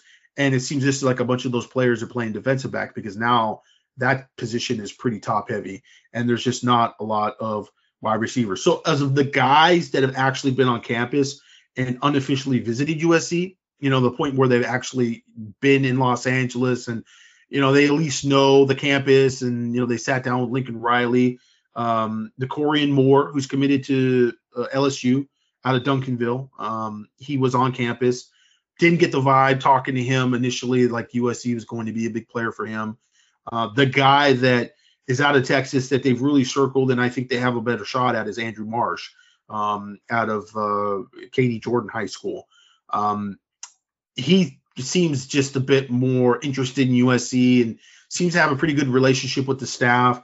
I kind of get the vibe like maybe he's the Drelon Miller of this class, and, and, I don't mean that from a recruiting standpoint. We really don't know yet, you know, how like what factors are really going to drive his recruitment. So I, I'm not making that statement. just in terms of the guy that USC likes and, and really is recruiting hard and really pushing hard for. It kind of feels like Andrew Marsh is that guy out of Texas um, this year. Uh, Kaliq Lockett is is a player. He actually has not been to campus, to my knowledge. He was not there this weekend. He didn't play for California Power. He usually does. Um, he did play in the tournament, which they were at Super Seven in Santa Ana, but they weren't uh, able to get on campus because that was a recruiting dead period. So he actually hasn't been on campus, but that is another player that they're recruiting pretty hard, and and I think um, have a decent shot at. One player that um, you might want to keep a name in your in the back of your mind, and also uh, the spelling of the name is is Jaime Ffrench. Uh, I've been told by a source that Jaime Ffrench is a player that uh, double F, double F, a, a, a composite five star that uh, really likes USC. USC could maybe recruit a little harder, and it, it might get a little bit interesting. Interesting also that he is the teammate of Hilton Drake Stubbs. They both go to Mandarin High School mm-hmm. in Jacksonville. So as you said, Jamie, two Fs in French. Um, did I stutter? Uh, is uh, a player that that USC is is uh, maybe you know has has ability to recruit. He did, I believe, get on campus last summer. Um, I think he was playing for South Florida Express. Uh, so um, he's a guy that, that I think has, has, at least preliminarily preliminarily that's not even a word. Um, Preliminary. Yeah, he's been on campus. He's kind of gotten a vibe a little bit. Um, they weren't on campus very long. I think it was like a 45 minute visit or something. It was it was a very short visit. There were there were some some some comments made about that unofficial visit last summer, um, from what I understand, by some of those seven on seven schools. They didn't they didn't get the photo shoot. They didn't get the vibe that they were looking for. Um, but nevertheless, he is a player that has a lot of interest in USC. Daylan McCutcheon um, who I, am I'm, I'm told does not have a relationship to Daylon McCutcheon that went to USC, uh, played cornerback out of Bishop Amat High School. Pretty crazy that there's a guy named uh, Daylon McCutcheon with an O N and a kid named Daylan McCutcheon with the A N. Uh, but this one is out of Lovejoy High School in Lucas, Texas, a four-star wide receiver. USC did go to see him uh, in December, I think, actually. Uh, Peter Simmons or Peter Simmons, uh, I think Peter Sherman's Dennis Simmons, the wide receiver coach, uh, actually went to go see him. I think Zach Hanson was actually with him as well. And so Daylan McCutcheon, not to be confused with Daylon McCutcheon, um, took an unofficial visit this past week. And so he's been on campus, said some nice things. We had an update with him as well, uh, talking a little bit about USC um, as a uh, as a as a as a possible um, option for him. Um, you know, gave him a lot to think about. I, again, I think traction visit for USC and traction achieved, just like with Corey Sims um, and um, Nahshon Montgomery uh, plays for uh, Miami Raw and was able to be on campus. Has a scholarship offer. Doesn't seem really like he's going to leave the South. He gives you the vibe like he's going to be going to Miami, Florida State, etc. Um, so I didn't necessarily get the vibe that he was a guy that was really super high on USC. But that's that's kind of the wide receiver board right now. And as I said, it's it's uh, pretty national, and um, we'll just have to see kind of how things play out and you know who makes it on campus again are they coming uh, with a travel team or are they going to make these visits with their families? Um, that would be more significant. That's certainly got to be the next step. If USC can get some of these guys on campus with their folks and just kind of get um, a, a, an individual focused uh, opportunity to recruit them on campus uh, with spring ball, I think that's where you start to you know kind of build the class. If again USC wants to take the strategy of having more commitments going into the summer than you know two three guys like they did last class, I think that was really was tough. You know, you kind of put your back against the wall, thinking that you know you've got to get like 14 guys committed from the summer. Um, even though you know a majority of the recruitment does go into those June visits, uh, it's still most of these schools are up around you know, like eight, ten commits, you know, going into the summer. And so, you know, if you're getting like a class of 25, 24, um, you're going to get another dozen. And then maybe there's a couple of outliers that are, uh, you're, they're not going to make their decisions till the season or the end of the season. Um, so we'll see, you know, if that, if that happens, but, uh, we did see that get some traction visits and that's, it's good news because you want traction visits as unofficial visits. You don't want them as your one official visit during the summer, and the kid is going to make a commitment in July. You know, you don't want to make your initial first impression, not maybe your first impression, but you know, certainly your most uh, sincere, serious move in the recruitment just a few weeks before the kid's going to make um, their decision, and and they that's really the first time they've been able to be on campus. The first time maybe they've actually even talked to the head coach in person, like all that kind of stuff. You you, you don't necessarily want that just to be in the official visit. You you would like that to be the closing, and you've had those conversations already, and they've had that ability to acclimate. You know, you break the ice. All that happens on unofficial visits, and then with the official visit you want those kids to have been on campus already and have that feeling. It's like, okay, listen, now it's like serious. And now we want you to think about this seriously and you're comfortable and you're ready to not only make a commitment now, but be able to solidify that commitment and stay with that commitment regardless of what happens during the season. That's very important. All right, Gerard, I think we're going to transition into the end of the show, which, if you've been listening to the show a long time, you know that means it's listener questions. You can email us at podcast at uscfootball.com. Just make sure you put the composite or the recruiting podcast or Chris and Gerard, 10K, Cilantro Boys, whatever in the subhead, and it'll go to my inbox. We don't have a ton of questions, Gerard, so we can get in and out of here quickly.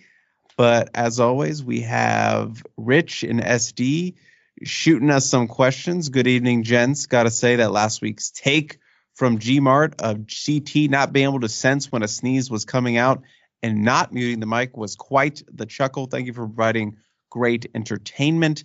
I just want to say to Gerard and Rich, I did have a sneeze breakthrough today, but I sensed it in time and I was able to mute. So you were never the wiser that I actually sneezed. So, Gerard, uh, I would like a I'm proud of you from you.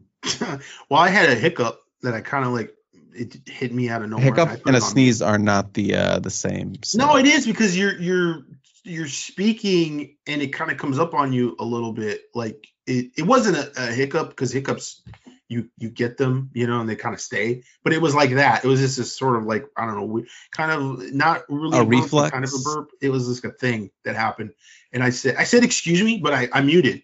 So you you know there, it just you know it was it was seamless. You, you didn't you wouldn't even know the difference. So you're looking for applause. I mean, you know, you could throw some applause my way as well. They think I'm Mexican. You're not Mexican? All right. Question number one. The last few weeks, we see Coach Henne and Lincoln Riley doing their best Carmen Sandiego impression. They popped up everywhere across the country. Does Riley travel with an entourage, private jet, everywhere he lands, even a small town USA? Or does he do like the rest of us and go to Alamo rent a car and waste years of his life waiting for a car? Does Coach Henne do the same, or is he driving four to six hours a day? Can't blame him if he finds this tiresome considering he spent the last seven years in the NFL with grown men? This is an interesting question about road recruiting, and I'm going to assume Lincoln Riley is rocking that private jet. He is not driving himself. I'm assuming he has a driver. He does have his security guy he's always with. He was in that picture of him at a uh, I forget which local high school it was watching a basketball game. I think it was in NorCal, but he had a security guy with him. So he's always traveling with that guy. I don't know if you would consider that an entourage. I don't know about Coach Henne if he's getting private jet privileges. Probably not, but I'm sure they have some sort of hookup where they don't have to spend hours in line at Alamo Rental Car. Yeah, I don't think they're at Alamo Rental Car, but uh, I, Chris is uh, right on his assessment of yeah, Lincoln Riley is definitely taking private jets, and uh, the position coaches the are PJ are baby driving around. Yeah, I, I, I mean there there's certainly instances where if both are going to the same high school, they can drop them off area. Yeah, they may they may you know hit Florida, and you've got three different coaches that are going through Florida and yeah, they all fly in the private jet to Florida, and then you know they go their separate ways, and then maybe they go back on the private jet. But I think a lot of times it's like, okay, now I'm going to Georgia, and this other coach is going to Texas or whatever, and they get spread out. But um, sometimes there's some overlap with the private jet, but yeah, really that's uh, going to be the head coach that flies around on the, the private jet. And his second question is thoughts on my boy Marquise Gallegos skipping the Poly Bowl to be at winter workouts with USC. What does that say about him? And did he miss a great opportunity to play in that high school bowl game? Well, like Marquise Gallegos, a fellow cilantro boy, I always skip out on the Poly Bowl as well. I'm always offered a spot to cover it, but I usually turn it down because I'd rather just decompress at my house. So I don't know if that's like a cilantro boy thing in turning down the Poly Bowl. I don't know if that's just like ingrained in us. Gerard, I do think that says, you know, I'm ready. I I, I don't want to. I'm I'm done with high school. I want to focus on my next step in college. I want to be prepared. I don't want to miss anything at USC. I want to do these workouts. I want to get into that playbook. I don't want to, you know, spend another. I don't want to spend any more time or energy on high school. I've been there. I've done that. It's over. I, I don't see it as like I, I, am just I'm just this is what I I'm not these aren't his words is what I'm saying, but maybe it's like I you know it's it's not that important to me. I'd rather spend that energy, spend that time getting ready for my freshman season, college. I'm ready for this level. This is what I've been waiting for. I just want to I'm here. I'm going to stay here and I'm going to work towards, you know, the future. Yeah. Um I think certainly the bowl games uh, and the Polynesian Bowl is on the other side of the holidays, and so it's like mid January usually, and it's button up right against enrolling. So whereas the All American Bowl and the Under Armour game are before, uh, well, they're actually not before Christmas. They're right after Christmas, like they're right right after Christmas. Usually um, around New Year's. Um, it kind of depends on the the the days and and what day is Saturday with the All American Bowl, but it's like that first week of January. So it's maybe a little easier uh, to to make those games, and you still got another week until you can enroll. But you know, Polynesian Bowl is pretty laid back. You're not getting a whole lot out of it other than hanging out in Hawaii. So, yeah, it's more about going out there for the vacation and and doing that. And you know, if you're looking to try to make an impact and get on with the team and just get to work, you know, you're gonna you're gonna kind of usually probably uh, take a pass on going out to Hawaii. So, um, you know, my reaction to it is well, he decided to do that instead of go have a vacation, which which is good, uh, but it's not like um, I mean other guys have done it, and it's also an aspect of like you could go to a bowl game and get hurt. Um, there was uh, that comment that was made by I think Justin Taonau where he had talked to Zachariah Branch and Zachariah Branch had gotten hurt um, in the game, and he I don't remember Zach Branch getting hurt in the game uh, a whole lot. Like like anything, it wasn't anything significant, but that was something that he mentioned. Like, hey man, stay healthy. So that's in the back of kids' minds too. It's like you mm-hmm. know, are, are, you are you playing in the bowl game? Does it matter? You know, one thing that's not on the docket that we definitely have to talk about is the All American Bowl is mm-hmm. now going to have juniors playing in the game, which is very interesting. and, and quite frankly, it's probably a long time coming because a seniors uh, don't want to get hurt playing in the game um, right. because they're going to turn around. They're going to be probably early enrollees and they're going to be getting prepared for college and spring football. And so, you know, there's always that talk of even guys not playing their senior year. So, let alone, um, you know, playing in a bowl game, it's become harder and harder to get those rosters set up. Um, and the other thing is, I think the interest in the All American Bowl and the Under Armour game have waned in the years because all these guys are already committed. And it's kind of a sad commentary on fandom, but it's always like, well, who's the next guy? You're going to have like the number one class in the nation. And I guarantee you, if there's another four star, five star player out there, he's the most important player to the class. Like you literally have 25 guys number one class in the nation, but there's some four star tight end, and everybody's gonna go, oh my god, what's going on with him? What's happening with him? How did he play? What did he do? And it's like, you know, where's the update on him? What happened? And like, dude, you've got like three five stars already committed, and you're all focused on this one guy because he's the guy that's not committed. And so the days when you didn't have the early signing period and a lot of these kids maybe were uncommitted and had not signed obviously until February. Even guys that may have been committed there was always that possibility that they could flip in January because they were going to take official visits still. There was a lot more interest in the game just because of that. So now you interject some of the top juniors. So for the 2025 all American Bowl, you will have some 2026 players, which were for I mean, I would think most of those will be uh, uncommitted players, and they will be guys that are clearly not going to be signing uh, until the following year. I think there's probably going to be more interest in that, and you know, the, I, I, don't think there's any issue in terms of like injuries, uh, in terms of you know these guys are playing against seniors because they play against seniors in the, the season. Or somebody made up a comment like, "Oh, you're gonna have them playing against all these seniors." Like, dude, they play against seniors every week of the season. What do you mean? That, that makes no sense. Um, so there's no no issue there, uh, and I think you know you can argue from the standpoint of some of these guys. I mean, have they deserved it? You know, they're only juniors.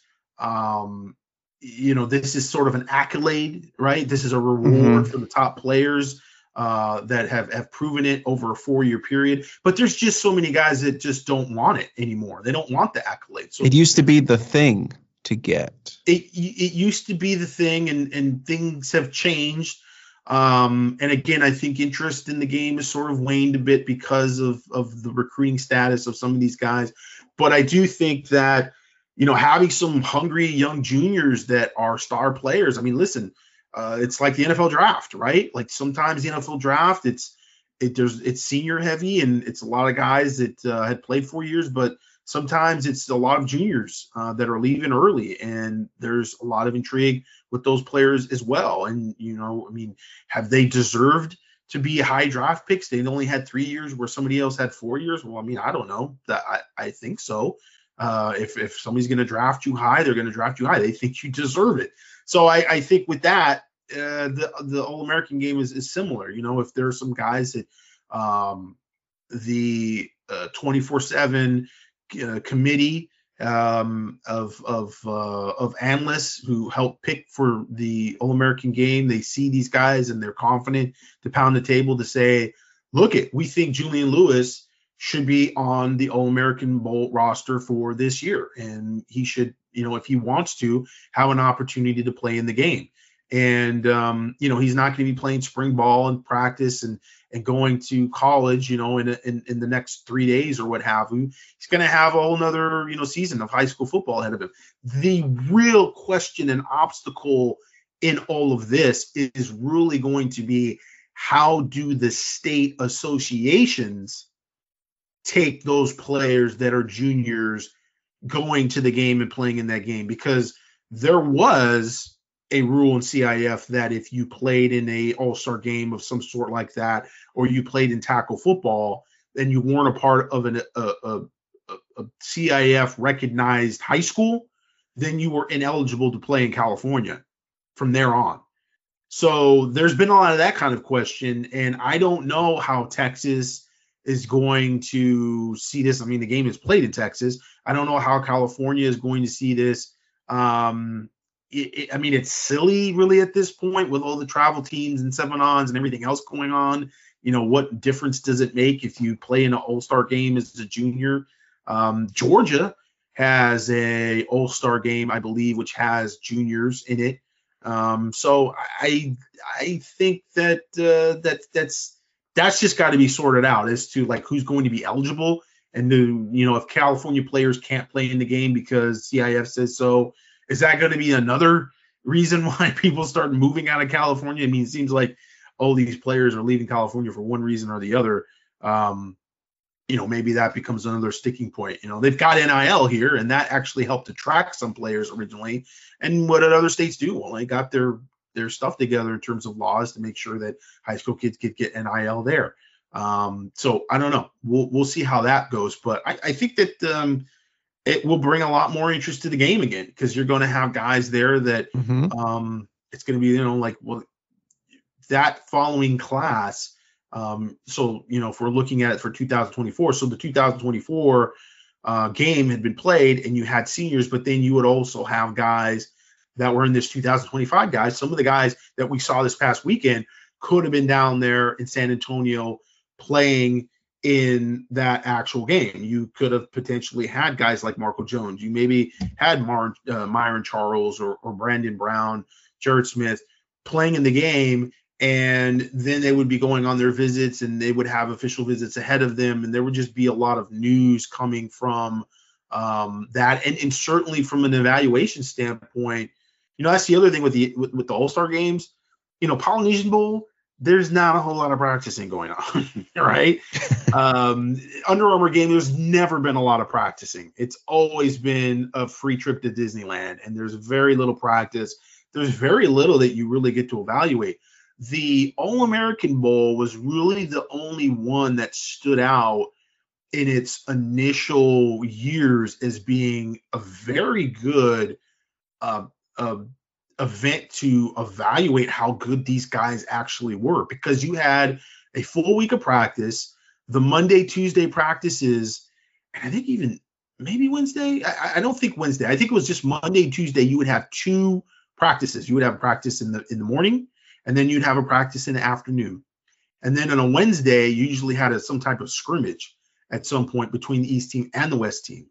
And it, I mean, there were full practices, and they had full like team periods and everything. It was like, wow, you got to really see a lot of these players. Now that's kind of changed in recent years, and it's you know the All American Bowl is trying to keep up with the Under Armour game and, and the other games where you know kids they view it as a vacation and they don't necessarily want to go to uh, to San Antonio and in the morning it's 30 degrees and it's windy and they're standing out there and they're like what you know like this is not a, a vacation sort of thing um, so they they've cut down on the amount of practicing and You know, it's not as is quite as uh, demanding, um, but also not as competitive as it was in years past.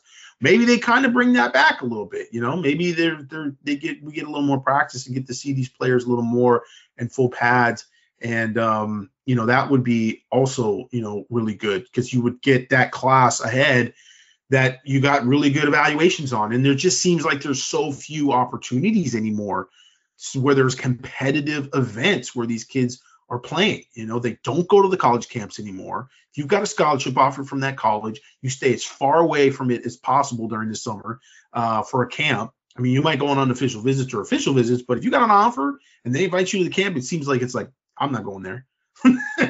I don't want to go there and get you know get exposed and then somebody steals my scholarship offer or whatever. I mean, that's the thinking. That's people have you know the the, the people that are around the kids are like you know whispering these things in their ears like, oh man, you don't want to go there. They're going to actually make you run the 40 yard dash.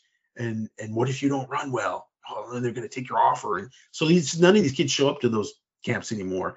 Um, only half of them usually show up to whatever Under Armour camp there is, which is really the only significant uh, national camp tour that is around anymore. Uh, Nike does not do the opening anymore, and Under Armour the last two years, it's like the roster. There's usually about half the amount of players that they're expecting actually show up, and so, Cat, there's a lot of dudes. You just you're not going to see them in the off season uh, unless it's like maybe a little seven on or if it's lineman, you're, you're not going to see him until the season is basically where it is. That's why, again, with the California Power thing and Pylon and, and just the five on five, even though we haven't seen them like against like the greatest competition, just getting to see these guys move a little bit and do some football moves and what have you. I mean, it's as good as any drill you're going to see. So, you know, you you could get some big time evaluation done at a bowl game for the the junior class and and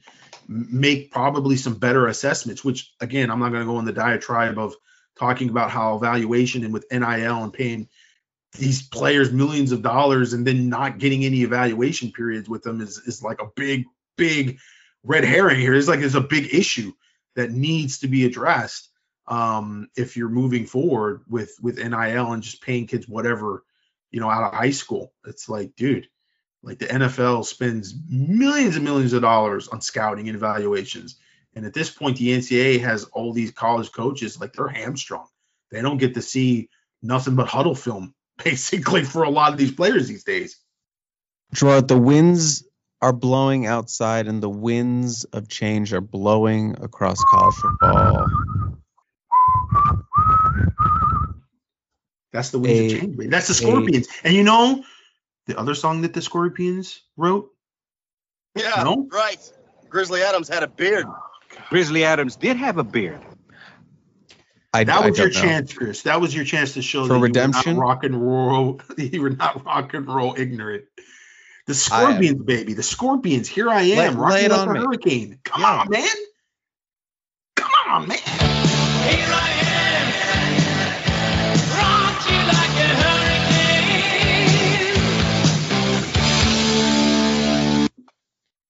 We started with the Scorpions. We're going to end with the Scorpions. Thank you for listening to this. That's it. Dining. Yeah, that's, that's it. All? That's it. Oh, I thought we had another question. No, that's it. We're all. We're done. We're wrapped. Oh. I'm freezing in well, the studio. Okay. I thank you for listening to this National Signing Day edition of the Composite Two Star Recruits. I hope you tell your friends about it because it slams.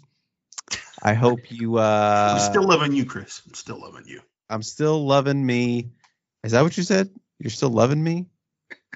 It's slams, hey, baby. You get to make your Mike Jones rap comment. So I'm gonna throw back a little bit of like old school rock and roll. Yeah. And back at you. So yeah, still loving you. Um, here I am, rock you like a hurricane. Scorpions, baby. The Scorpions. You need to get yourself right and listen to the Scorpions a little bit, and then you'll you'll you know you'll have more than just these little clips that you play of "Here I Am." It all slams, baby. It all slams. I'm Chris. That is Gerard. Thank you for listening to Composite Two Star Recruits. We're talking about rock and roll. We're talking about listening to the Scorpions. Gerard, I'll check out the Scorpions, But one band we're not going to check out. Definitely. Def Leppard sucks.